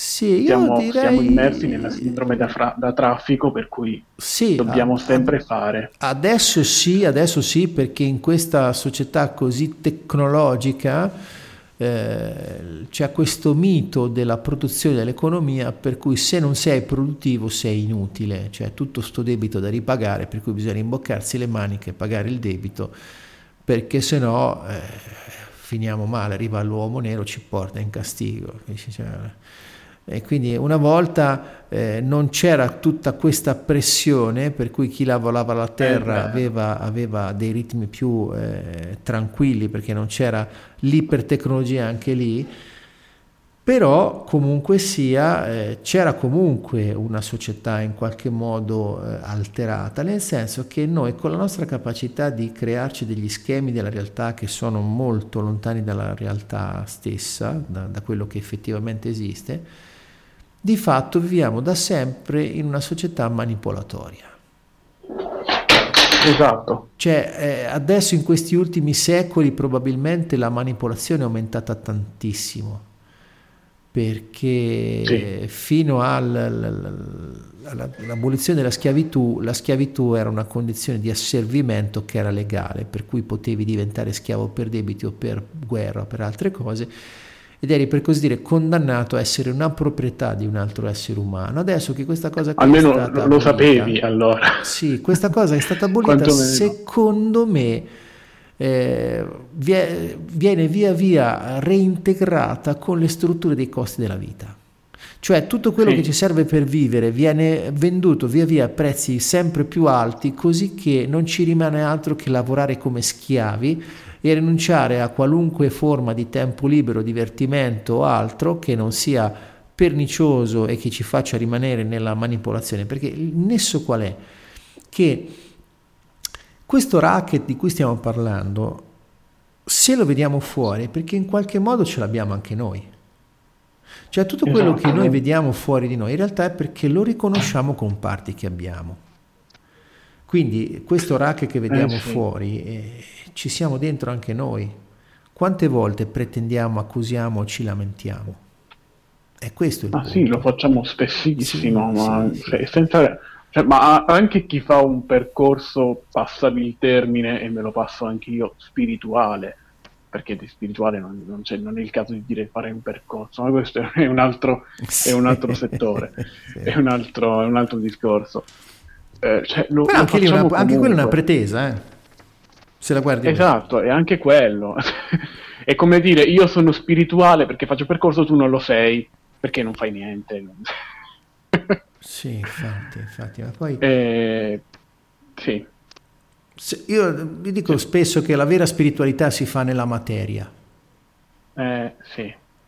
Nel senso che se non, non, non hai la sensibilità, la capacità di rispettare anche un piccolo essere o una piccola piantina o qualcosa che hai vicino, eh, come puoi dire che sei un essere spirituale? Cioè alla fine la spiritualità, lo spirito, se andiamo a vedere, è un'idea astratta, ma potrebbe essere mm. Coniugata con il fatto che alla fine tutto è energia, tutto è vibrazione, per cui anche le cose esatto. che sembrano solide in realtà sono fatte di energia, quindi in qualche modo potremmo anche definirle spirito. Quindi eh, in realtà è tutto spirituale. Anche il racket lo è. In qualche modo sì, nel senso che nel momento in cui ti rendi conto che il racket non è nient'altro che la manifestazione esteriore di ferite che qualcuno porta dentro, ti rendi eh. conto che è funzionale ad andare avanti oltre queste ferite, in qualche modo a tentare di sanarle. Poi che ci si riesca, quello è un altro paio di maniche. non c'è nulla di automatico. Niente di automatico. Altrimenti si riproverà con un altro, con un altro corpo. Ma sì, per chi, Sarà, per chi crede, il giro, sì, per chi crede nella reincarnazione, esatto, perché non voglio neanche stare a discutere se... Eh, eh sì, no, per, neanch'io. Sì, perché alla fine se no dopo cominciamo a fare le posizioni integralisti, no, esiste la cioè, la verità è che noi razionalmente non possiamo dimostrare né una cosa né l'altra. Poi dopo ci sono le cose buffe, tipo che so, eh, nella Chiesa Cattolica la reincarnazione è stata abolita da un editto di Costantino. È stata abolita da un essere umano. Sì, oppure che so, di recente eh, la Repubblica Popolare Cinese ha fatto una legge in base alla quale il prossimo Dalai Lama si reincarnerà in un abitante cinese. Ha proprio fatto una legge? Sì, sì, sì. Ok. Oh. Se, era, se, è nel destino della, della storia della, della, dell'archetipo del Dalai Lama, va bene. Cioè. Ma io, eh, cioè, questa qui... La prendiamo molto sul ridere. Vabbè, questa è l'ennesima incarnazione della pretesa. Eh, esatto, anche, pre- anche, il racket si deve, deve reincarnarsi, e infatti, eh, certo. lo fa, lo fa ogni giorno. sì, infatti. E quindi la pretesa che una cosa sia così piuttosto che cos'ha. Cioè, eh, sì, oppure che so, la famosa frase attribuita a Albert Einstein quando gli cominciava a diffondersi la teoria della fisica quantistica, lo disse Dio non gioca a dadi. E qui ci vedo una eh, doppia sì, pretesa, sì. la pretesa che esiste Dio e la pretesa che non giochi a dadi. Ma io lo, lo, la vedo più che altro come una battuta ironica tipica. Di... Sì, ma sai, l'ironia a volte nasconde il racket, eh? Anche perché mh, mm, non sapevo, guarda, non sapevo che fosse di Einstein e l'ho usata diverse volte anch'io, ma perché mi sembrava simpatica e ogni tanto dico, vabbè, ma Dio non gioca da... Beh, probabilmente eh... Dio ha anche, anche, di meglio da fare che giocare a dadi, eh? se esiste, non lo La so. Cosa... Se lo incontrerò gli chiederò, ma tu nel tempo libero che fai? se ce l'hai il tempo libero, perché con tutto un universo da gestire voglio vedere. Ma anche qui, di... ma siamo sicuri che lo gestisca? Eh? Siamo sicuri che lo gestisca? Ah, non lo so, bisogna chiedere. Che ne so, magari ha fatto la cosa in maniera così intelligente che si gestisce da solo. Eh, magari. Eh, che ne so. cioè. avrà, crea- avrà, creato, avrà creato un, un, sistema automatico per non fare... So. Per in onestà, allora, giochiamo a fare Dio, no? Se io in qualche modo, cioè, allora, faccio Dio, no? voglio organizzare qualcosa, ma poi alla fine che faccio? Mi organizzo qualcosa che mi richiede una costante e continua e sfinente attenzione per guardare ogni minima cosa? Se sono davvero Dio faccio una cosa che va avanti da sola, gestisce eh, sì. sé, bellissima, incomparabile, che... Sai, mi hai fatto venire in mente quell'immagine eh, del film Una settimana da Dio con Jim Carrey, dove uh-huh. lui, dove lui eh, aveva creato un sistema di schedari dove c'erano tutte le preghiere che, che gli mandavano. Sì. e allora dopo, dopo neanche 5 minuti si stanca e, e, crea un sistema di email. Poi si stanca di rispondere in, sì, sì, man- manualmente ad ogni email crea un sistema dove dà una risposta automatica con un sì a tutti quanti sì, lì, esatto, lì è successo il disastro sì, sì, sì, sì, sì, effettivamente. Senti, io volevo farti una domanda tornando Dimmi. sul racket. Mm-hmm. Il racket secondo te è una maniera uh, è un sotterfugio anche per l'ego per creare alleanze. Cioè, nel racket ci possono essere delle alleanze. Uh, sì, sì, di vario tipo. Ci possono essere delle, delle, alleanze sia di tipo consapevole, razionale, espresso e abbastanza condiviso, sia delle alleanze subconsce. Tipo, cosa so, eh, so, i ragazzini che si mettono insieme, formano il branco e cominciano a tormentare mm.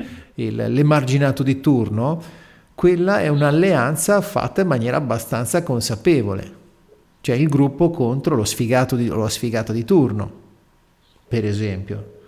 Oppure l'altra alleanza può essere proprio appunto quella fra eh, lo sfigato, la sfigata di turno e il resto del gruppo, oppure fra il narcisista e il masochista quasi sempre c'è, c'è, c'è, sempre un'alleanza, se per questa alleanza intendiamo la complementarietà dei copioni.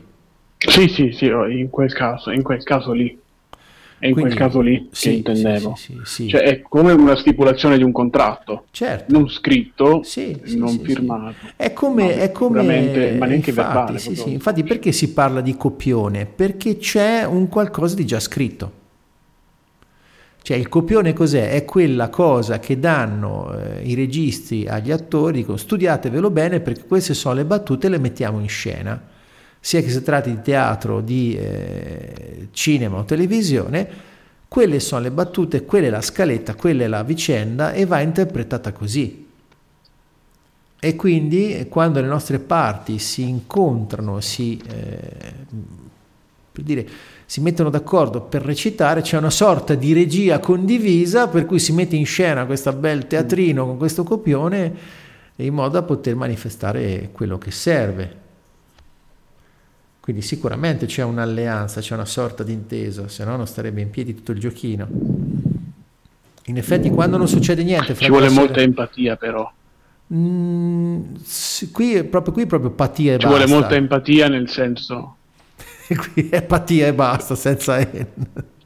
cioè si soffre insieme, è come, è come andare a vedere i film, eh, i film sentimentali e tragici, no? Tipo, ah, che bel film, mi sono divertito tantissimo, pianto dall'inizio alla fine, uguale.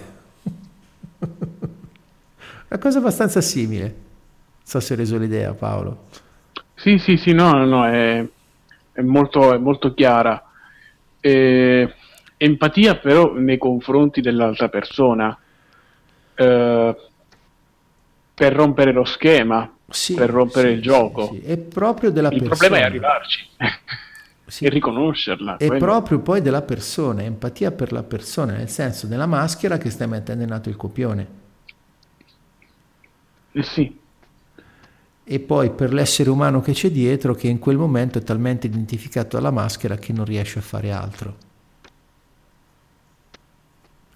Perché il problema più grande che abbiamo quando esercitiamo il racket è che probabilmente siamo così identificati in una di quelle parti che sta manifestando il lamento, la pretesa o l'accusa, mm. che eh, ci sposiamo appieno nelle loro ragioni e i loro comportamenti e quindi andiamo avanti e poi magari dopo un po' capita che eh, quando il copione è finito, la parte è soddisfatta, arriva quell'insight, ma che cazzo fa?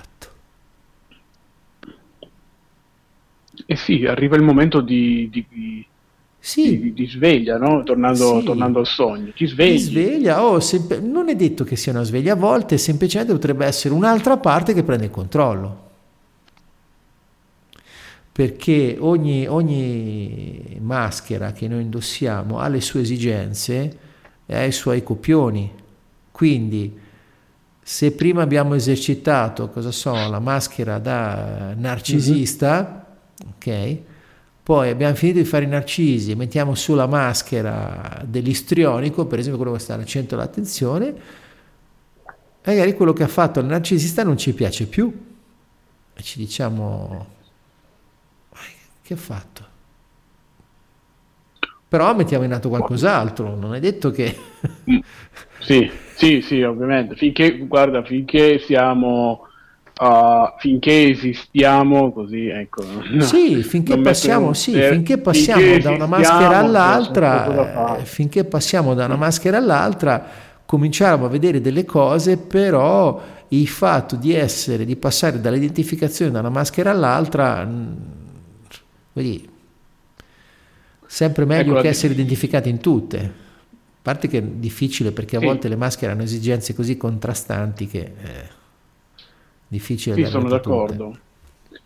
Eh, di, difatti, ecco, ehm, accorgersi di questo è fondamentale sì. per rendere, io credo, per rendere funzionale la propria, la propria vita, ossia sì. faccio questa esperienza di vita, perfetto, succedono tutte queste cose, sì, me ne accorgo, sì, possono ricapitare sicuramente, certo. Ma che cosa, di che cosa me ne faccio? Ecco, cosa me ne faccio? Esatto. Uh, uno, uh, gli spirituali, ecco, tra, tra molte virgolette, sì. dicono ritornare a te stesso. Ok, facciamo che io riconosco tutte le mie parti bambine.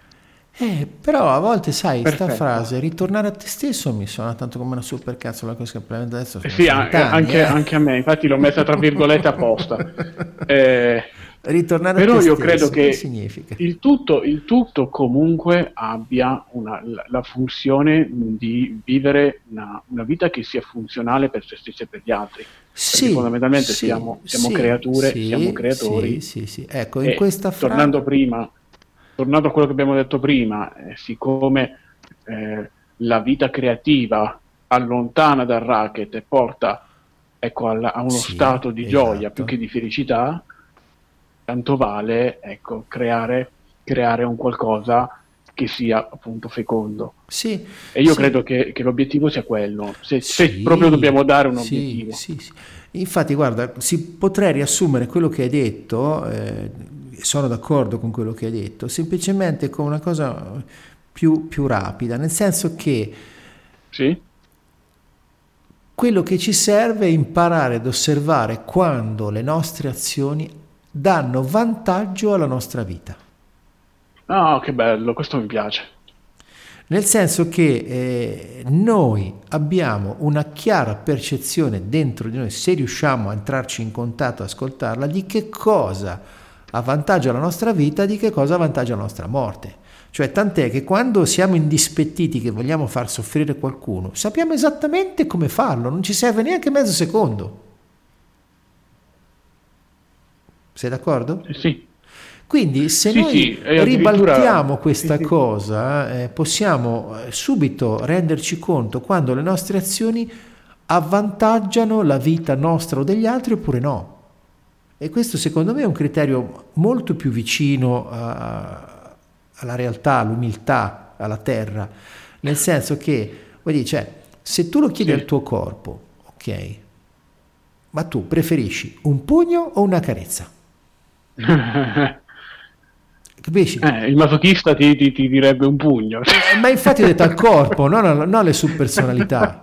ho detto apposta al corpo. Perché il corpo sta nella realtà. Capisci? Il tuo corpo, le tue cellule, te lo dicono subito che differenza c'è fra un pugno e una carezza. Non hanno nessun Era una battuta dubbio. Di prima, eh? Sì, sì, infatti, infatti, infatti, infatti, sono sì, d'accordo comunque... con te. Capisci? Per cui quando facciamo qualcosa, se riusciamo ad avere l'intelligenza, cioè la capacità di mm. leggere dentro di noi, se stiamo facendo qualcosa che avvantaggia la vita nostra o degli altri oppure no, lì possiamo fare la differenza, perché da quel accorgersi possiamo anche poi produrre un atto di volontà. Cioè smettere di fare le cose che avvantaggiano la morte e cominciare a fare le cose che avvantaggiano la vita mm. nostra o degli altri. C'è una, una, storia che avevo letto l'altro giorno che è bellissima che mm-hmm. secondo me riassume eh, veramente bene quello che, quello che hai detto. Mm-hmm. Se c'è un po' di tempo la racconto, sì, sarò sì, molto sì, breve, lo prometto. È la storia di uh, un figlio che si accorge di uh, non amare, peggio ancora, odiare la propria moglie. Uh-huh. Allora il figlio va dal padre, che è molto saggio, e gli dice: Padre, io non sopporto più mia moglie, non la voglio più vedere, eh, voglio, voglio, farla fuori. Non la sopporto più, non, non, mi fa vivere, voglio farla fuori. Il padre dice va bene, uh, gli dà una polverina eh, e gli dice uh, prima però di mettergli questa polverina qui, fai in modo che lei eh, si fidi di te. Quindi fai tutto ciò che non hai mai fatto prima. Um, trattala bene, falle complimenti, aiutala nelle faccende, falla sentire eh, apprezzata, in modo che nel momento in cui lei si fida, dai, le dai il colpo di grazia. Allora il figlio tutto contento prende questa polverina, torna a casa e comincia una, un periodo eh, in cui attua questa, questa maschera nei confronti della moglie. Passano i giorni, il figlio poi torna dal padre e gli dice, sai papà, mi sono reso conto che mia moglie alla fine dei conti non è poi così male.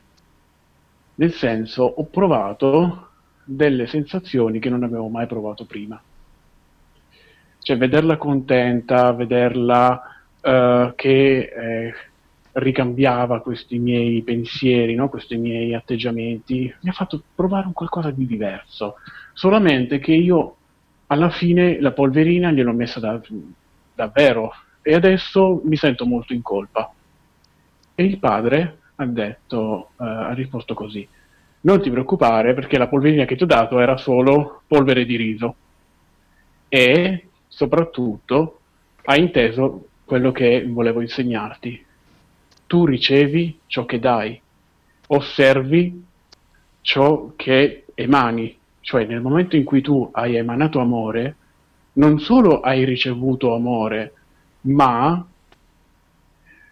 hai creato un qualcosa che ti fa star bene e hai visto che l'odio non era tanto nella, nella persona, nella moglie, ma il seme dell'odio era in te. Certo.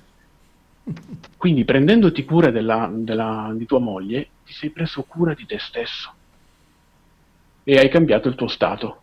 Ecco perché adesso non vuoi più che non odi più tua moglie. È una cosa stupenda. Sì. Perché alla fine, eh, come hai detto tu prima, restitu- tutto poi ritorna a quella che è la tua responsabilità. Sì. Se rendere funzionale o meno, ecco la, la vita e rompere il giochino del racket eh, di sì, conseguenza, sì, perché poi diventa una conseguenza tutto questo. Sì, sì, non è che lo rompi dall'oggi al domani. Ovvio, anche perché poi spesso chi, chi, indulge nel racket eh, ci sguazza così da tanto tempo che lo ritiene giusto così. Cioè, una delle eh, strategie sì. proprio eh, di perpetuazione del racket è definirlo giusto. È giusto, capisci? Quindi, Secondo quale modello? Sì, ma sai, la giustizia, come, come la giustizia è un concetto che è stato creato anticamente eh. come un'ennesima ostrazione mentale. Cioè, io infatti eh, sono molto molto affezionato a questo concetto di vita e morte, avvantaggiare la vita, avvantaggiare la morte, perché sono concetti che mi funzionano di più. Perché il giusto e sbagliato alla fine eh, sono opinioni cioè nel senso che noi diciamo che questa cosa è giusta, poi un domani diventa sbagliata. Eh, quindi spostiamo la linea di, marca- mm. di marcazione fra giusto e sbagliato a seconda di come ci fa comodo, mentre mm. la linea di demarcazione che separa la vita dalla morte è fissata in natura. Non puoi, non c'è verso. Cioè un esempio, un esempio che faccio ogni tanto eh, una ventina di anni fa si sono accorti che il livello di atrazina, un diserbante nell'acqua in Italia era così alto che era fuori legge. Cosa hanno fatto? Hanno alzato mm. i limiti di legge di 10 volte. Eh, sì. Per magia non era più fuori legge, no? Cioè, ma tu convinci le mie cellule a vivere nell'atrazina, convinci eh. le mie cellule a dirgli che l'atrazina non fa male. Puoi? No. Eh, non credo, urlano. urlano neanche esatto. poco. Sì, capisci? È come, è come prendere una penna e aprire, prenderla in mano, aprirla e chiedere alla penna: no, non cadere. Adesso per legge tu non puoi più cadere. Capisci? Sì. E anche questa è una pretesa. Sì, sì, sì. giusto o sbagliato alla fine sono nostre pretese e, e il giusto e sbagliato sono strumenti anche delle nostre accuse. Perché nel momento in cui definiamo qualcosa di giusto e qualcosa di sbagliato, vero. possiamo accusare gli altri di essere giusti e di essere sbagliati. Quindi, assolutamente d'accordo. Sì, culturalmente il racket fa parte della nostra cultura, anzi, molta della nostra cultura è creata da una qualche manifestazione del racket. Nelle religioni, io lo vedo anche nelle religioni, quando si pretende di essere nel giusto e si accusa gli altri di essere nel torto. Ecco. Sì. Quanti, quanti milioni di esseri umani sono stati uccisi perché semplicemente non volevano aderire a una religione? Eh, tantissimi. Cioè, ma la parola stessa eresia, sì, sì. eresia ha la sua radice in scelta. Per cui l'eretico è qualcuno che sì, ha scelto qualcosa di diverso. Solo che dire che ha scelto diversamente, sai, eh, dice vabbè, ha fatto le sue scelte, io che c'entra? Perché no, invece no, è un eretico. Eh, capisci? Eretico, sembra, cioè, sembra una malattia, l'eresia. Guardi, c'ho, c'è un'eresia in stato terminale. Sì, guardi, prenda un po' di Eretin 50, vedrà che dopo le passa. Eh? sì, che è un po', è un po il, il, sistema con il quale noi siamo, noi siamo cresciuti. Sì. Infatti, io adesso non voglio fare polemica sulla Chiesa e non la farò perché mi stava per scappare qualcosa legato ai bambini, uh, però non voglio farla. Uh, uno degli schemi però che ci viene innestato, che è molto simpatico, anche questo di Pier Giorgio Caselli, che eh, consiglio vivamente di eh, andare ad ascoltare chi ne ha la possibilità, mm-hmm. è, mh, è, il fondatore di Scuola Non Scuola, eh, è questo. Eh, è basato sulla, sull'idea del uh, du- duplice idea. Ecco. Sì. Il mio Dio, il mio Dio è, è Dio, però tu anche hai un Dio, solamente che il mio è più figo. Tu ce l'hai, però il mio è più figo. Ah. Nel peggiore dei casi, nel peggiore dei casi, il mio Dio è l'unico e tu sei un peccatore. sì.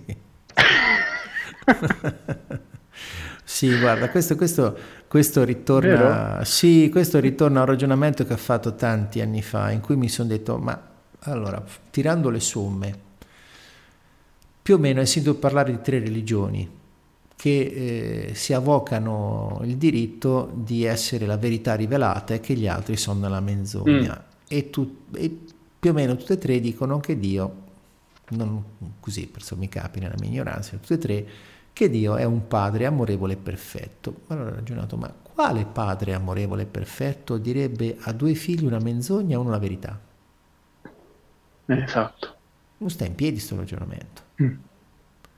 Ma neanche un po'. Quindi lì mi sono detto, eh, probabilmente se esiste Dio è, un, è una cosa così diversa da, da, noi esseri umani che è inconcepibile. E in questo qui che vedo, eh, il 99,9 periodico per cento è invenzione umana. Perché non esatto. ci vedo niente di divino in un atteggiamento del genere. E infatti nel film Una settimana da Dio, nella scena che ho descritto prima, nel dire sì a tutti quanti, ecco quello è, è, è il Dio un po' troppo umano, che dicendo sì a tutti quanti, comunque è vero che dice sì a qualcuno, ma automaticamente dirà anche del no a qualcuno darà anche del no a qualcun altro. Mm, sì, sì, so, più o meno il senso mi arriva. Io lo esprimerei così, direi che se dici sì a prescindere, ok, in maniera così totale e, e completa, probabilmente dici dei sì anche a cose disfunzionali a cui era più anche. vitale dire no. Anche, certo, sì, sì, è più completa così. Capisci? Cioè, eh, il sì e il no hanno senso eh, quando eh, sono, eh, per così dire, pro vita. Dici? Esatto, sì sì. Se, se ti dico un sì, sì, sì o un no pro vita, eh, sono pro vita, cioè, non è che dici Non è che dico no per partito preso o per ideologia o perché è giusto così o così è sbagliato. Eh, capisci? Poi siamo talmente tanti, Lorenzo, che ognuno di noi ha un modello di vita che fra l'altro evolve anche o regredisce. Quindi abbiamo una presenza di modelli di vita infinita. Sì. E ogni modello di vita ha i suoi sì e ha, i suoi no. In una parola, ha una sua morale. Quindi certo. è impossibile definire anche nel racket che cosa è eh, giusto o sbagliato. Ecco perché è molto meglio parlare, come hai detto tu eh, prima, di ciò che è puramente funzionale alla vita. Sì, sì, sì.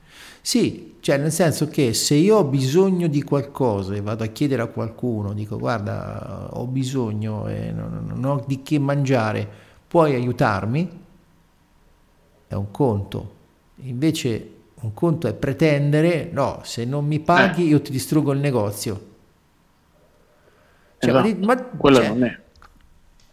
Quella è oppressione, sì, non è una anche perché poi alla fine, alla fine tra, cioè, vedi, tra il racket e, e, tante organizzazioni legali, per così dire, che stirpano soldi alla gente comune, qual è la differenza? Perché alla eh. fine praticano entrambi una cosa molto simile campano senza lavorare, alle spalle di altri. Più che altro a me uh, il, il, il, faro dove punterei, eh, scusami, il, la questione dove punterei il faro è proprio l'uso del linguaggio, che è molto sì. similare e che punta, e che punta molto sì, spesso sì, a far sentire le persone in colpa. Cioè, quante volte vediamo, non lo so, le pubblicità, niente contro queste associazioni come ad esempio Teleton, che è la prima che mi viene, mm-hmm. e Affini, che puntano sulla visione uh, di uh, bambini sì, classici sì, africani, sì. con, con degli stereotipi. Il facile pietismo. Ecco, per farti sentire comunque in colpa se non vuoi ovviamente sì ma questi sono gli ultimi arrivati attraverso il loro canale ovviamente questi, questi Attra... sono gli ultimi arrivati ci sono, c- abbiamo una tradizione millenaria di gente che vive eh, eh, sì. senza lavorare con i contributi degli altri capisci? E, e lì Beh. è anche questione di equilibrio nel senso che eh, praticamente è un po' come in natura esistono i parassiti ma i parassiti quelli eh, più scaltri eh, non soffocano l'ospite. Sì. Perché nel momento in cui un parassita soffoca l'ospite è, ha finito di nutrirsi. E non ha di che vivere, appunto. Non ha di cioè, che un vivere. po' come, come, per esempio la, fressio, la pressione fiscale in Italia. È arrivato a livello tale che tanta gente smette di fare cose perché se crescesse con l'attività dovrebbe pagare più tasse. Guarda, c'è un esempio pratico proprio conosciuto in prima persona. Ho sì. un caro amico che negli anni 90 aprì un computer discount. Lo aprì insieme uh-huh. ad altri tre soci. E eh, già dopo il primo negozio in rapida successione ne aprirono altri tre perché altrimenti con tre soci un solo negozio non bastava. Dopo dieci anni è uscito dalla società e mi ha detto Lorenzo, guarda, io non ce la facevo più perché quando ho cominciato per fare un tot di margine facevo un tot di fatturato. Dopo dieci anni, per fare lo stesso margine dovevo fatturare dieci volte tanto. Cioè fare dieci volte il lavoro per guadagnare lo stesso. Capisci? Certo. Eh, quindi questo è, è, è, un suicidio economico perpetrato dalla società, cioè questo eccessivo carico fiscale alla fine diventa un disincentivo, soprattutto poi anche perché mm. c'è la percezione di un bassissimo ritorno di questo prelievo.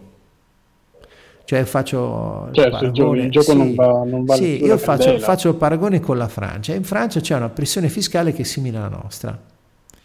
Ma in Francia, per esempio, a Parigi, per le giovani coppie, il comune di Parigi realizza dell'edilizia popolare che di popolare ha solo la, la, parola, perché in realtà il comune cosa fa? Quando, quando costruiscono i palazzi, in mezzo a compra degli appartamenti sparsi in giro, che quindi non, non fa dei ghetti dove eh, ci sono le case popolari, ok? In Italia ci sono le case popolari, per cui già l'idea della casa mm. popolare è un po', no, sai, l'italiano un po' sì, sì. classista, no, la casa popolare. No, sono case come gli altri in quartieri di tutti i tipi che alle giovani coppie vengono dati ad affitto agevolato a 300 euro al mese, a Parigi.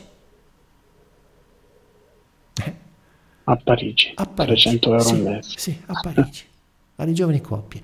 Non solo, chi fa figli in Francia riceve grandi incentivi dallo Stato. Cioè praticamente già le tasse sì. Fanno il cumulo delle tasse e li dividono per il numero dei componenti del nucleo familiare. Cioè, pensa già solo questo. No? Per cui sì, le tasse sono tante, però c'è un ritorno in qualche modo. Sì. E quindi eh, diciamo che ci sono problemi anche sì, là, anche eh, non, è, non, è, che, che dico sì, che la Francia sì, sia perfetta, però lo vedo certo. più... Però anche eh, lì c'è uno scambio incentivato. E, e non a caso in Francia la media dei figli per coppia è molto più alta di quello che c'è in Italia. Eh. In Italia invece addirittura c'è qualcuno che ha scoperto che da, eh, da cioè, praticamente se ti sposi che vivi in coppia paghi più tasse che vivendo separati, cioè basta già una separazione legale per pagare meno tasse. Cioè, assurda sta cosa, no? Così come tutti gli escamotage, in pratica il messaggio che ci dà eh, la, la società italiana è che a fare gli onesti sei fesso. e questa è la dimostrazione che eh, i principi sono una sega mentale alla fine, voglio dire, anche qui, se mettiamo da parte un attimo il giusto e il sbagliato, vediamo che alla fine chiunque si dà da fare per riuscire a vivere meglio. Per cui se uscissimo dall'annebbiamento delle nostre percezioni e delle nostre rappresentazioni egoiche, potremmo tranquillamente dire che un prelievo fiscale così grande è dannoso alla società perché di fatto riduce la crescita, riduce l'economia che gira e eh, non è neanche giustificata, non è neanche compensata da servizi che ritornano indietro, perché io andando in giro per l'Italia vedo buche ovunque, vedo disastri. Certo, perché si è in un sistema che agisce in paura. Sì, agisce in paura e quindi pretende.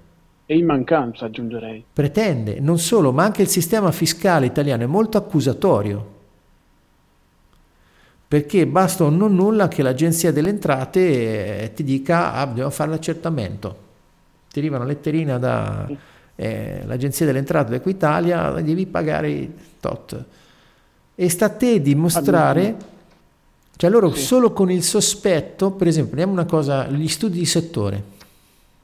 Gli studi di settore, sta parola io li ho, li ho vissuti sulla mia pelle quando facevo il libro professionista gli studi di settore cos'è? Semplicemente un meccanismo per, eh, base al quale dimostrare che tu sei un potenziale evasore e quindi ti devi giustificare che sei fuori mm. dagli studi. Cioè praticamente hanno fatto, fanno delle medie del guadagno dell'attività e ti dicono se tu non guadagni intorno alla media dello studio di settore c'è qualcosa che non va, sei un potenziale evasore, devi dimostrarci che non evadi le tasse.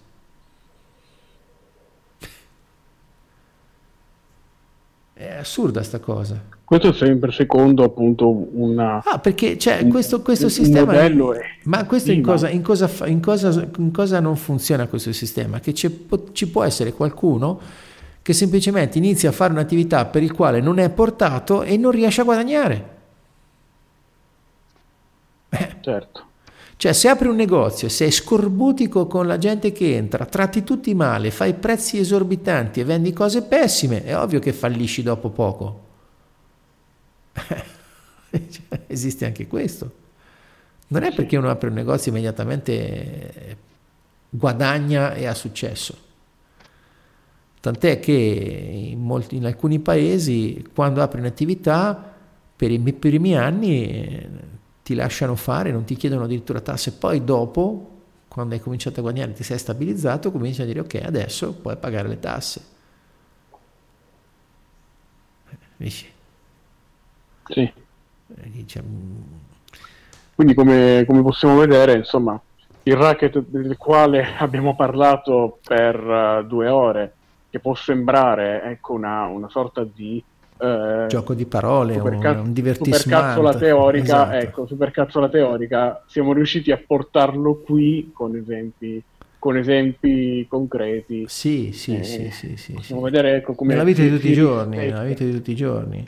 Si rispecchia nella vita di tutti i giorni e sono tutte conseguenze, perché quello che succede nella vita di tutti i giorni è un po' come la malattia, no? È una conseguenza. Sì, sì, sì, sì, sì, sì. È una conseguenza di qualcosa. E quindi soprattutto poi la cosa che... Eh,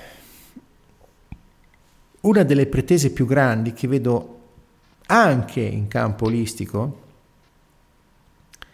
è quella di avere la soluzione per tutti eh sì. sì.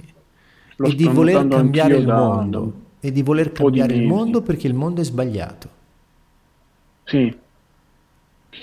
Il sì, mondo va bene così com'è, siamo noi che abbiamo bisogno di cambiare.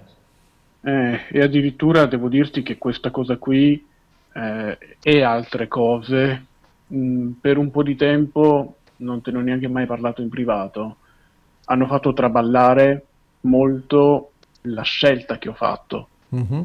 Nel, della serie Paolo vuoi veramente entrare per come, per come, ti percepisci tu ecco non per come sei fatto perché se no mm-hmm. sembra che co- in, una, in, in, un mondo del genere poi alla fine ha vinto la morale per fortuna però eh sì è anche vero eh, eh, anno dopo anno io mi ricordo con ad esempio con Omnama no? Uh, tre anni fa uh, le community erano pochissime, le community uh, sulla crescita personale. Mm, parlo di Omnama che comunque è una cellula di, di Mind Valley che è comunque un grosso distributore di materiale ecco, sulla crescita personale eh, credo che tuttora sia ancora il più grosso distributore in, in circolazione. Però stavo notando, fa, scusami Paolo, stavo notando il termine sì. che hai usato, crescita personale. Sì, io, io, io, uso i linguaggi che ci sono in maniera senza poi perdermi, perché sennò poi sì, sì, eh, mando, mando che ascolta anche fuori strada, quindi uso quello che c'è.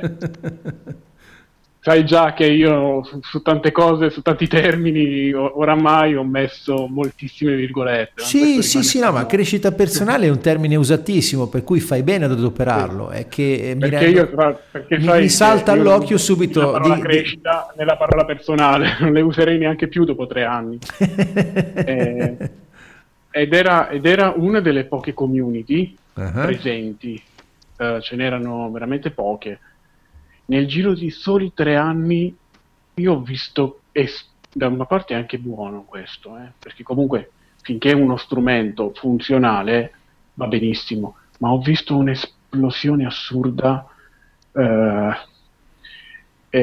e delle realtà in cui a livello di community, non faccio nomi, ma ce ne sono veramente tanti, eh, si ha eh, quasi l'impressione di essere in una sorta di uh, ordine religioso sì. dove ci sono dei fedeli, dei nuovi fedeli e un predicatore che, come hai detto tu prima, vuole salvare il mondo o pretende di farlo. Sì, sì, sì, sì, sì.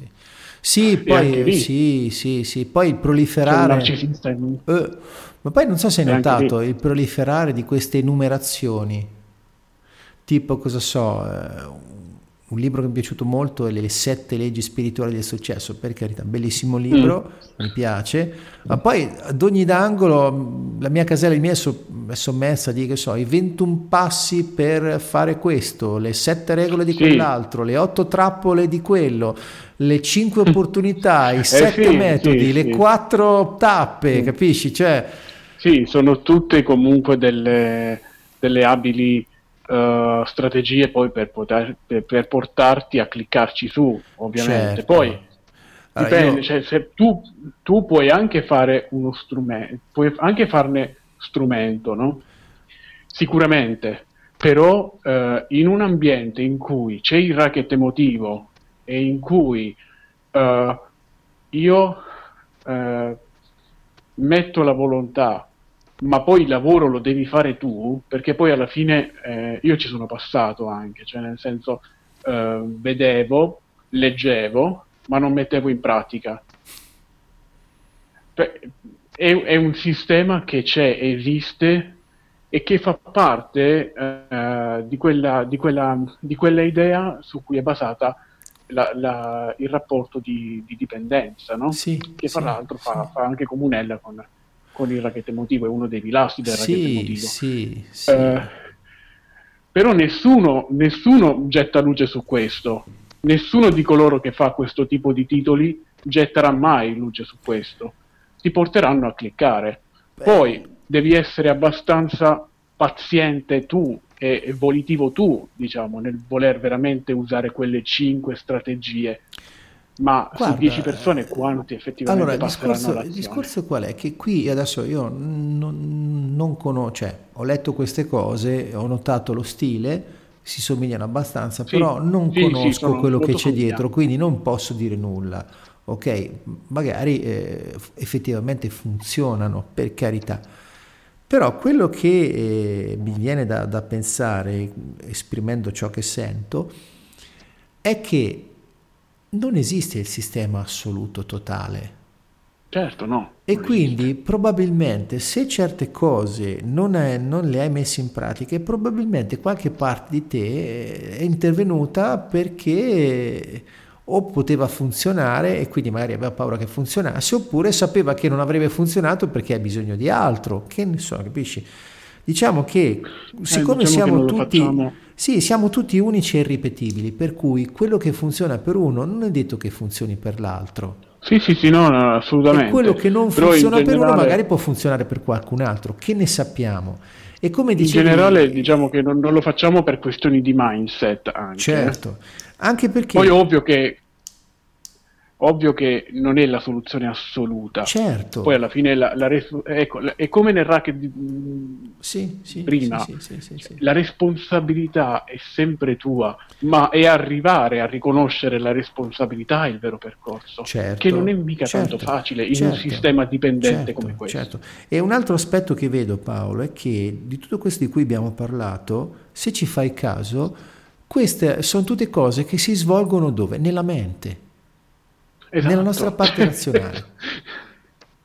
Quindi, eh, come diceva giustamente eh, Einstein, se ricordo bene, non è possibile risolvere un problema allo stesso livello in cui Mm. si è creato. Tolgo il pensiero, lui di- per qualcuno dice pensiero, io tolgo allo stesso livello, nel senso che eh, l'ho sentito dire di recente da Giorgio Nardone, per esempio, Sì, per poter sì. cambiare un comportamento eh, disfunzionale, ok, serve produrre, vivere in qualche modo, eh, o prodursi, o farsi produrre, o farsi guidare, o guidarsi da solo, a un'esperienza emozionale correttiva. Mm, sì. Cioè, eh, puoi pensarci quanto vuoi, puoi ragionarci quanto vuoi, puoi arrivare a conoscere in maniera teorica, in maniera perfetta, anche se è impossibile, quello che ti attanaglia, quello che ti blocca, quello che ti crea problemi, ma questo non basta. Quello che serve è un'esperienza Esatto. emozionale correttiva. E poi tra altre Puoi farci cose... un esempio? Vabbè, per esempio, che so, eh, per esempio, la, prendiamo Anche esempio, sì, la paura, ok? La paura a cosa serve? La paura, l'ho detto prima, serve ad evitare qualcosa di pericoloso. Però accade che delle paure che noi ci creiamo non sono reali. Quindi qual è il modo per superare queste paure? Non è, diven- non è solo diventare consapevoli della paura, perché uno può essere consapevole della paura, ma vivere lo stesso, anzi peggiorarne pure le manifestazioni, perché le paure alla fine sono delle cose che bloccano, ok? Tipo che so, la paura di volare magari ti impedisce di fare una bella vacanza, tanto per fare un esempio. Sì. Ecco, l'unico modo per superare una paura è sostituirla con una paura più grande che ti motivi a fare qualcosa che prima non facevi. Cioè, mm. praticamente il coraggio non è un'emozione, il coraggio non esiste, il coraggio è paura vinta. Ok? e portarsi a cena la paura fondamentalmente. Sì, semplicemente. Sapere che c'è. Ok, se tu hai paura di, qualco, di fare qualcosa, però se cominci a provare una paura più grande per l'effetto del blocco di quella paura, allora potresti superarla. Cioè, se tu, che so... Mm, forse credo di, di, aver compreso. Cioè, se tu, che so, hai paura, eh, un esempio pratico, ok? Se hai paura che eh, qualcuno a te caro continui a avere dei comportamenti che lo fanno vivere male e continui a tormentarlo perché si comporta così, ok? Mm. Puoi renderti conto che insistere in questi atteggiamenti non fa altro che rinforzare i suoi comportamenti e quindi addirittura far avverare quello che temi. Quindi se cominci a mm. prendere consapevolezza di questo, avere paura degli effetti del tuo comportamento, puoi superare l'altra paura e smettere di fare quel comportamento disfunzionale. Ho, sì. visto, ho visto, un esempio proprio dal senso di una madre che eh, ossessionava il figlio con la sua paura che il figlio non eh, andasse bene a scuola e quindi mm-hmm. il rapporto era deteriorato alla grande, per cui il figlio si ribellava, litigava con la madre. Mm, sì. E allora chi l'ha guidata in questo percorso le ha fatto notare, ma tuo figlio sta bene lo stesso, va avanti lo stesso a scuola? Sì. E non hai paura che il suo comportamento, il tuo comportamento lo faccia andare peggio visto che si ribella? Sì. E quindi ha compreso con questa paura che l'insistere con questo suo comportamento in realtà era peggio di quello che temeva. Eh sì, la... perché porti ad, ad ottenere estremizzando no, l'effetto opposto. Esatto. Addirittura il figlio potrebbe reagire andando male apposta. Sì, sì, sì, sì, sì. Potrebbe. No? Per, cui, per cui, cioè, il, il, pensarci sopra, ragionarci, eh, non aiuta. Ah. Cioè, se invece col ragionamento arrivi a produrti un'emozione che corregge questa cosa, allora sì. Poi i mezzi con cui possono arrivare queste emozioni, queste esperienze emozionali correttive sono i più disparati ce ne sono tanti. Mm. E quindi eh, non è neanche vitale, è proprio mortale mettersi nell'ordine di idee che esiste quella cosa, funziona solo quella, le altre sono tutte cagate. Eh a sì, volte se, neanche se le conosci. Cioè, a volte qui dietro c'è la pretesa magari di qualcuno che fa di una tecnica una professione di difendere il suo orticello e dire no, le altre sono tutte cavolate, funziona solo questa. E, magari e anche lì è un agire in paura. Sì, è un agire in paura, è l'ennesima manifestazione del racket. Pretendo che quello che so fare io sia l'unica cosa che funziona così, mi assicuro da vivere perché gli altri non andranno a fare altre cose e verranno tutti a me. Certo. Eh, e, e tutto poi il sistema si organizza per mantenersi per mantenere quella certezza. Quindi sì, sì, userai sì, un, lingu- un, linguaggio anche portando a screditare altri metodi o elevando il tuo a metodo universale. userai delle, delle, immagini con determinati colori, poi qui vabbè, entriamo nel campo pubblicitario, però tutto eh, alla fine diventa un riflesso di ciò che poi emani. Sì, sì. Guarda, ho trovato proprio eh, a questo, prima mentre parlavamo, ho trovato sul web un eh. documento dove parlo di di un certo Peter Erskine che nel 1977 mm. già diceva convinzioni e sentimenti di copione. Il modo di rappresentare, vedere, sentire e mm. pensare se stessi, gli altri il mondo. Si tratta di convinzioni e sentimenti acquisiti e maturati attraverso la storia personale e il loro, inter- il loro interconnessi, così da giustificarsi vicendevolmente, distorcendo la, reattura, la lettura del reale. Cioè praticamente, detto in parole povere, ce la raccontiamo alla grande. Esatto. Tutto diventa esatto. un pretesto per puntellare e giustificare le nostre pulsioni egoiche, per far sì che le nostre ferite siano speciali, bellissime, indispensabili per poter manifestare i nostri copioni. e quindi anche questa è un'altra sprecando, forma del racket. Sprecando fra, l'altro, sprecando fra l'altro tanta energia, perché poi sì, il racket, ecco, se, ecco eh, prima avevo chiesto se chiedeva uno scambio il racket. Allora, eh, possiamo dire che lo scambio è proprio l'energia stessa. Certo, cioè io, certo. io ti prenderò energia perché tu ci devi investire sì, a mantenere sì, questo esatto, racket. Esatto, perché il racket è una costruzione illusoria, non esiste, quindi ha bisogno di energia per continuare a, a manifestarsi. Esatto, esatto. Se eh, cessassimo l'esercizio del racket e cominciassimo a vivere, queste parti perderebbero la loro funzione e non esisterebbero più. Eh sì. Eh sì, c'è un pesce che fa questo. Mm, mi fa venire in mente No, no, veramente lo fanno in tanti. Sono quei pesci che si, che si, mimetizzano nel mare, c'è quello che sta sotto la sabbia, quello sì. che fa finta di essere un sasso, sì, non, sì, non sono un esperto, però... E allora aspettano i pesciolini che passano eh, e quando il pesciolino passa loro escono fuori esatto. e si cibano. Tipo, poi... Se non passa nessun pesciolino, quel pesce ah, muore, eh, perché l'unica, certo, l'unica certo, tecnica certo, che sa è certo, quella. Certo. No? La rana pescatrice che ha un... Eh, esatto, lei è una di queste. C'ha un barbiere barbigli luminoso che sta sopra, quando si imbosca, attira i pesciolini quando passano lì, oh, un boccone si rimangia. E, e, e questo è quello che fa il, ra- è, sì. il racket. Cioè sì, il racket un certo è una modo... parassitosi che succhia energia per mantenere in piedi delle strutture che esistono solo perché ci sono delle ferite non viste dietro. Cioè facciam- facciamolo, facciamolo pratico pratico. Facciamo che io sono triste uh-huh. e facciamo che Uh, faccio io la parte del cattivone. uh, mi siedo, uh, sono triste, tu passi, vedi che c'è un, vedi che, che c'è un posto a sedere, mi vedi triste, sì. magari ti siedi, mi guardi, sorridi e mi dai, che so, mi dai un gesto di stima, non so, mi tocchi la spalla sì. o il ginocchio, no?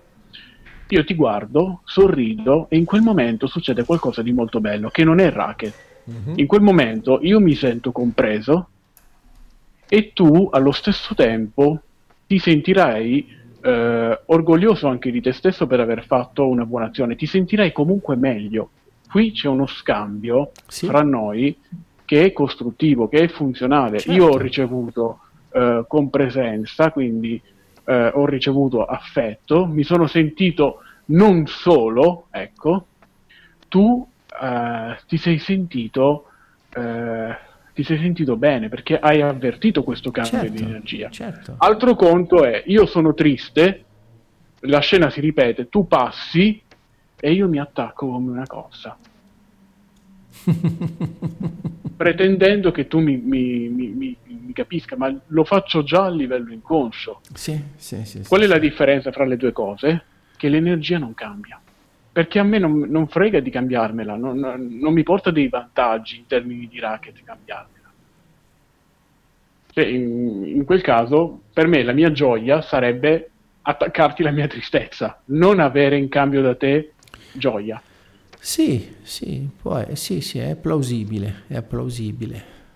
Poi dopo bisogna vedere la tristezza, perché sai, diventa... Sì. No, no, ovvio. Tristezza molto, così, sì, sì, eh, sai, ci sono tante cioè, sfumature di tristezza. Uno triste sì, perché sì. ha sentimenti di depressione, probabilmente farebbe in modo che nell'altro si manifesti la parte narcisista, così eh, questo fingendo compassione lo, lo, gli dà della merdaccia e quello si sente ancora più eh, piccolo e quindi esercita sì. il suo componente depresso, che ne so. sì, sì, sì, ovvio che c'è sempre una tattica dietro. Sì, infatti. Per infatti. forza di cose. Eh sì.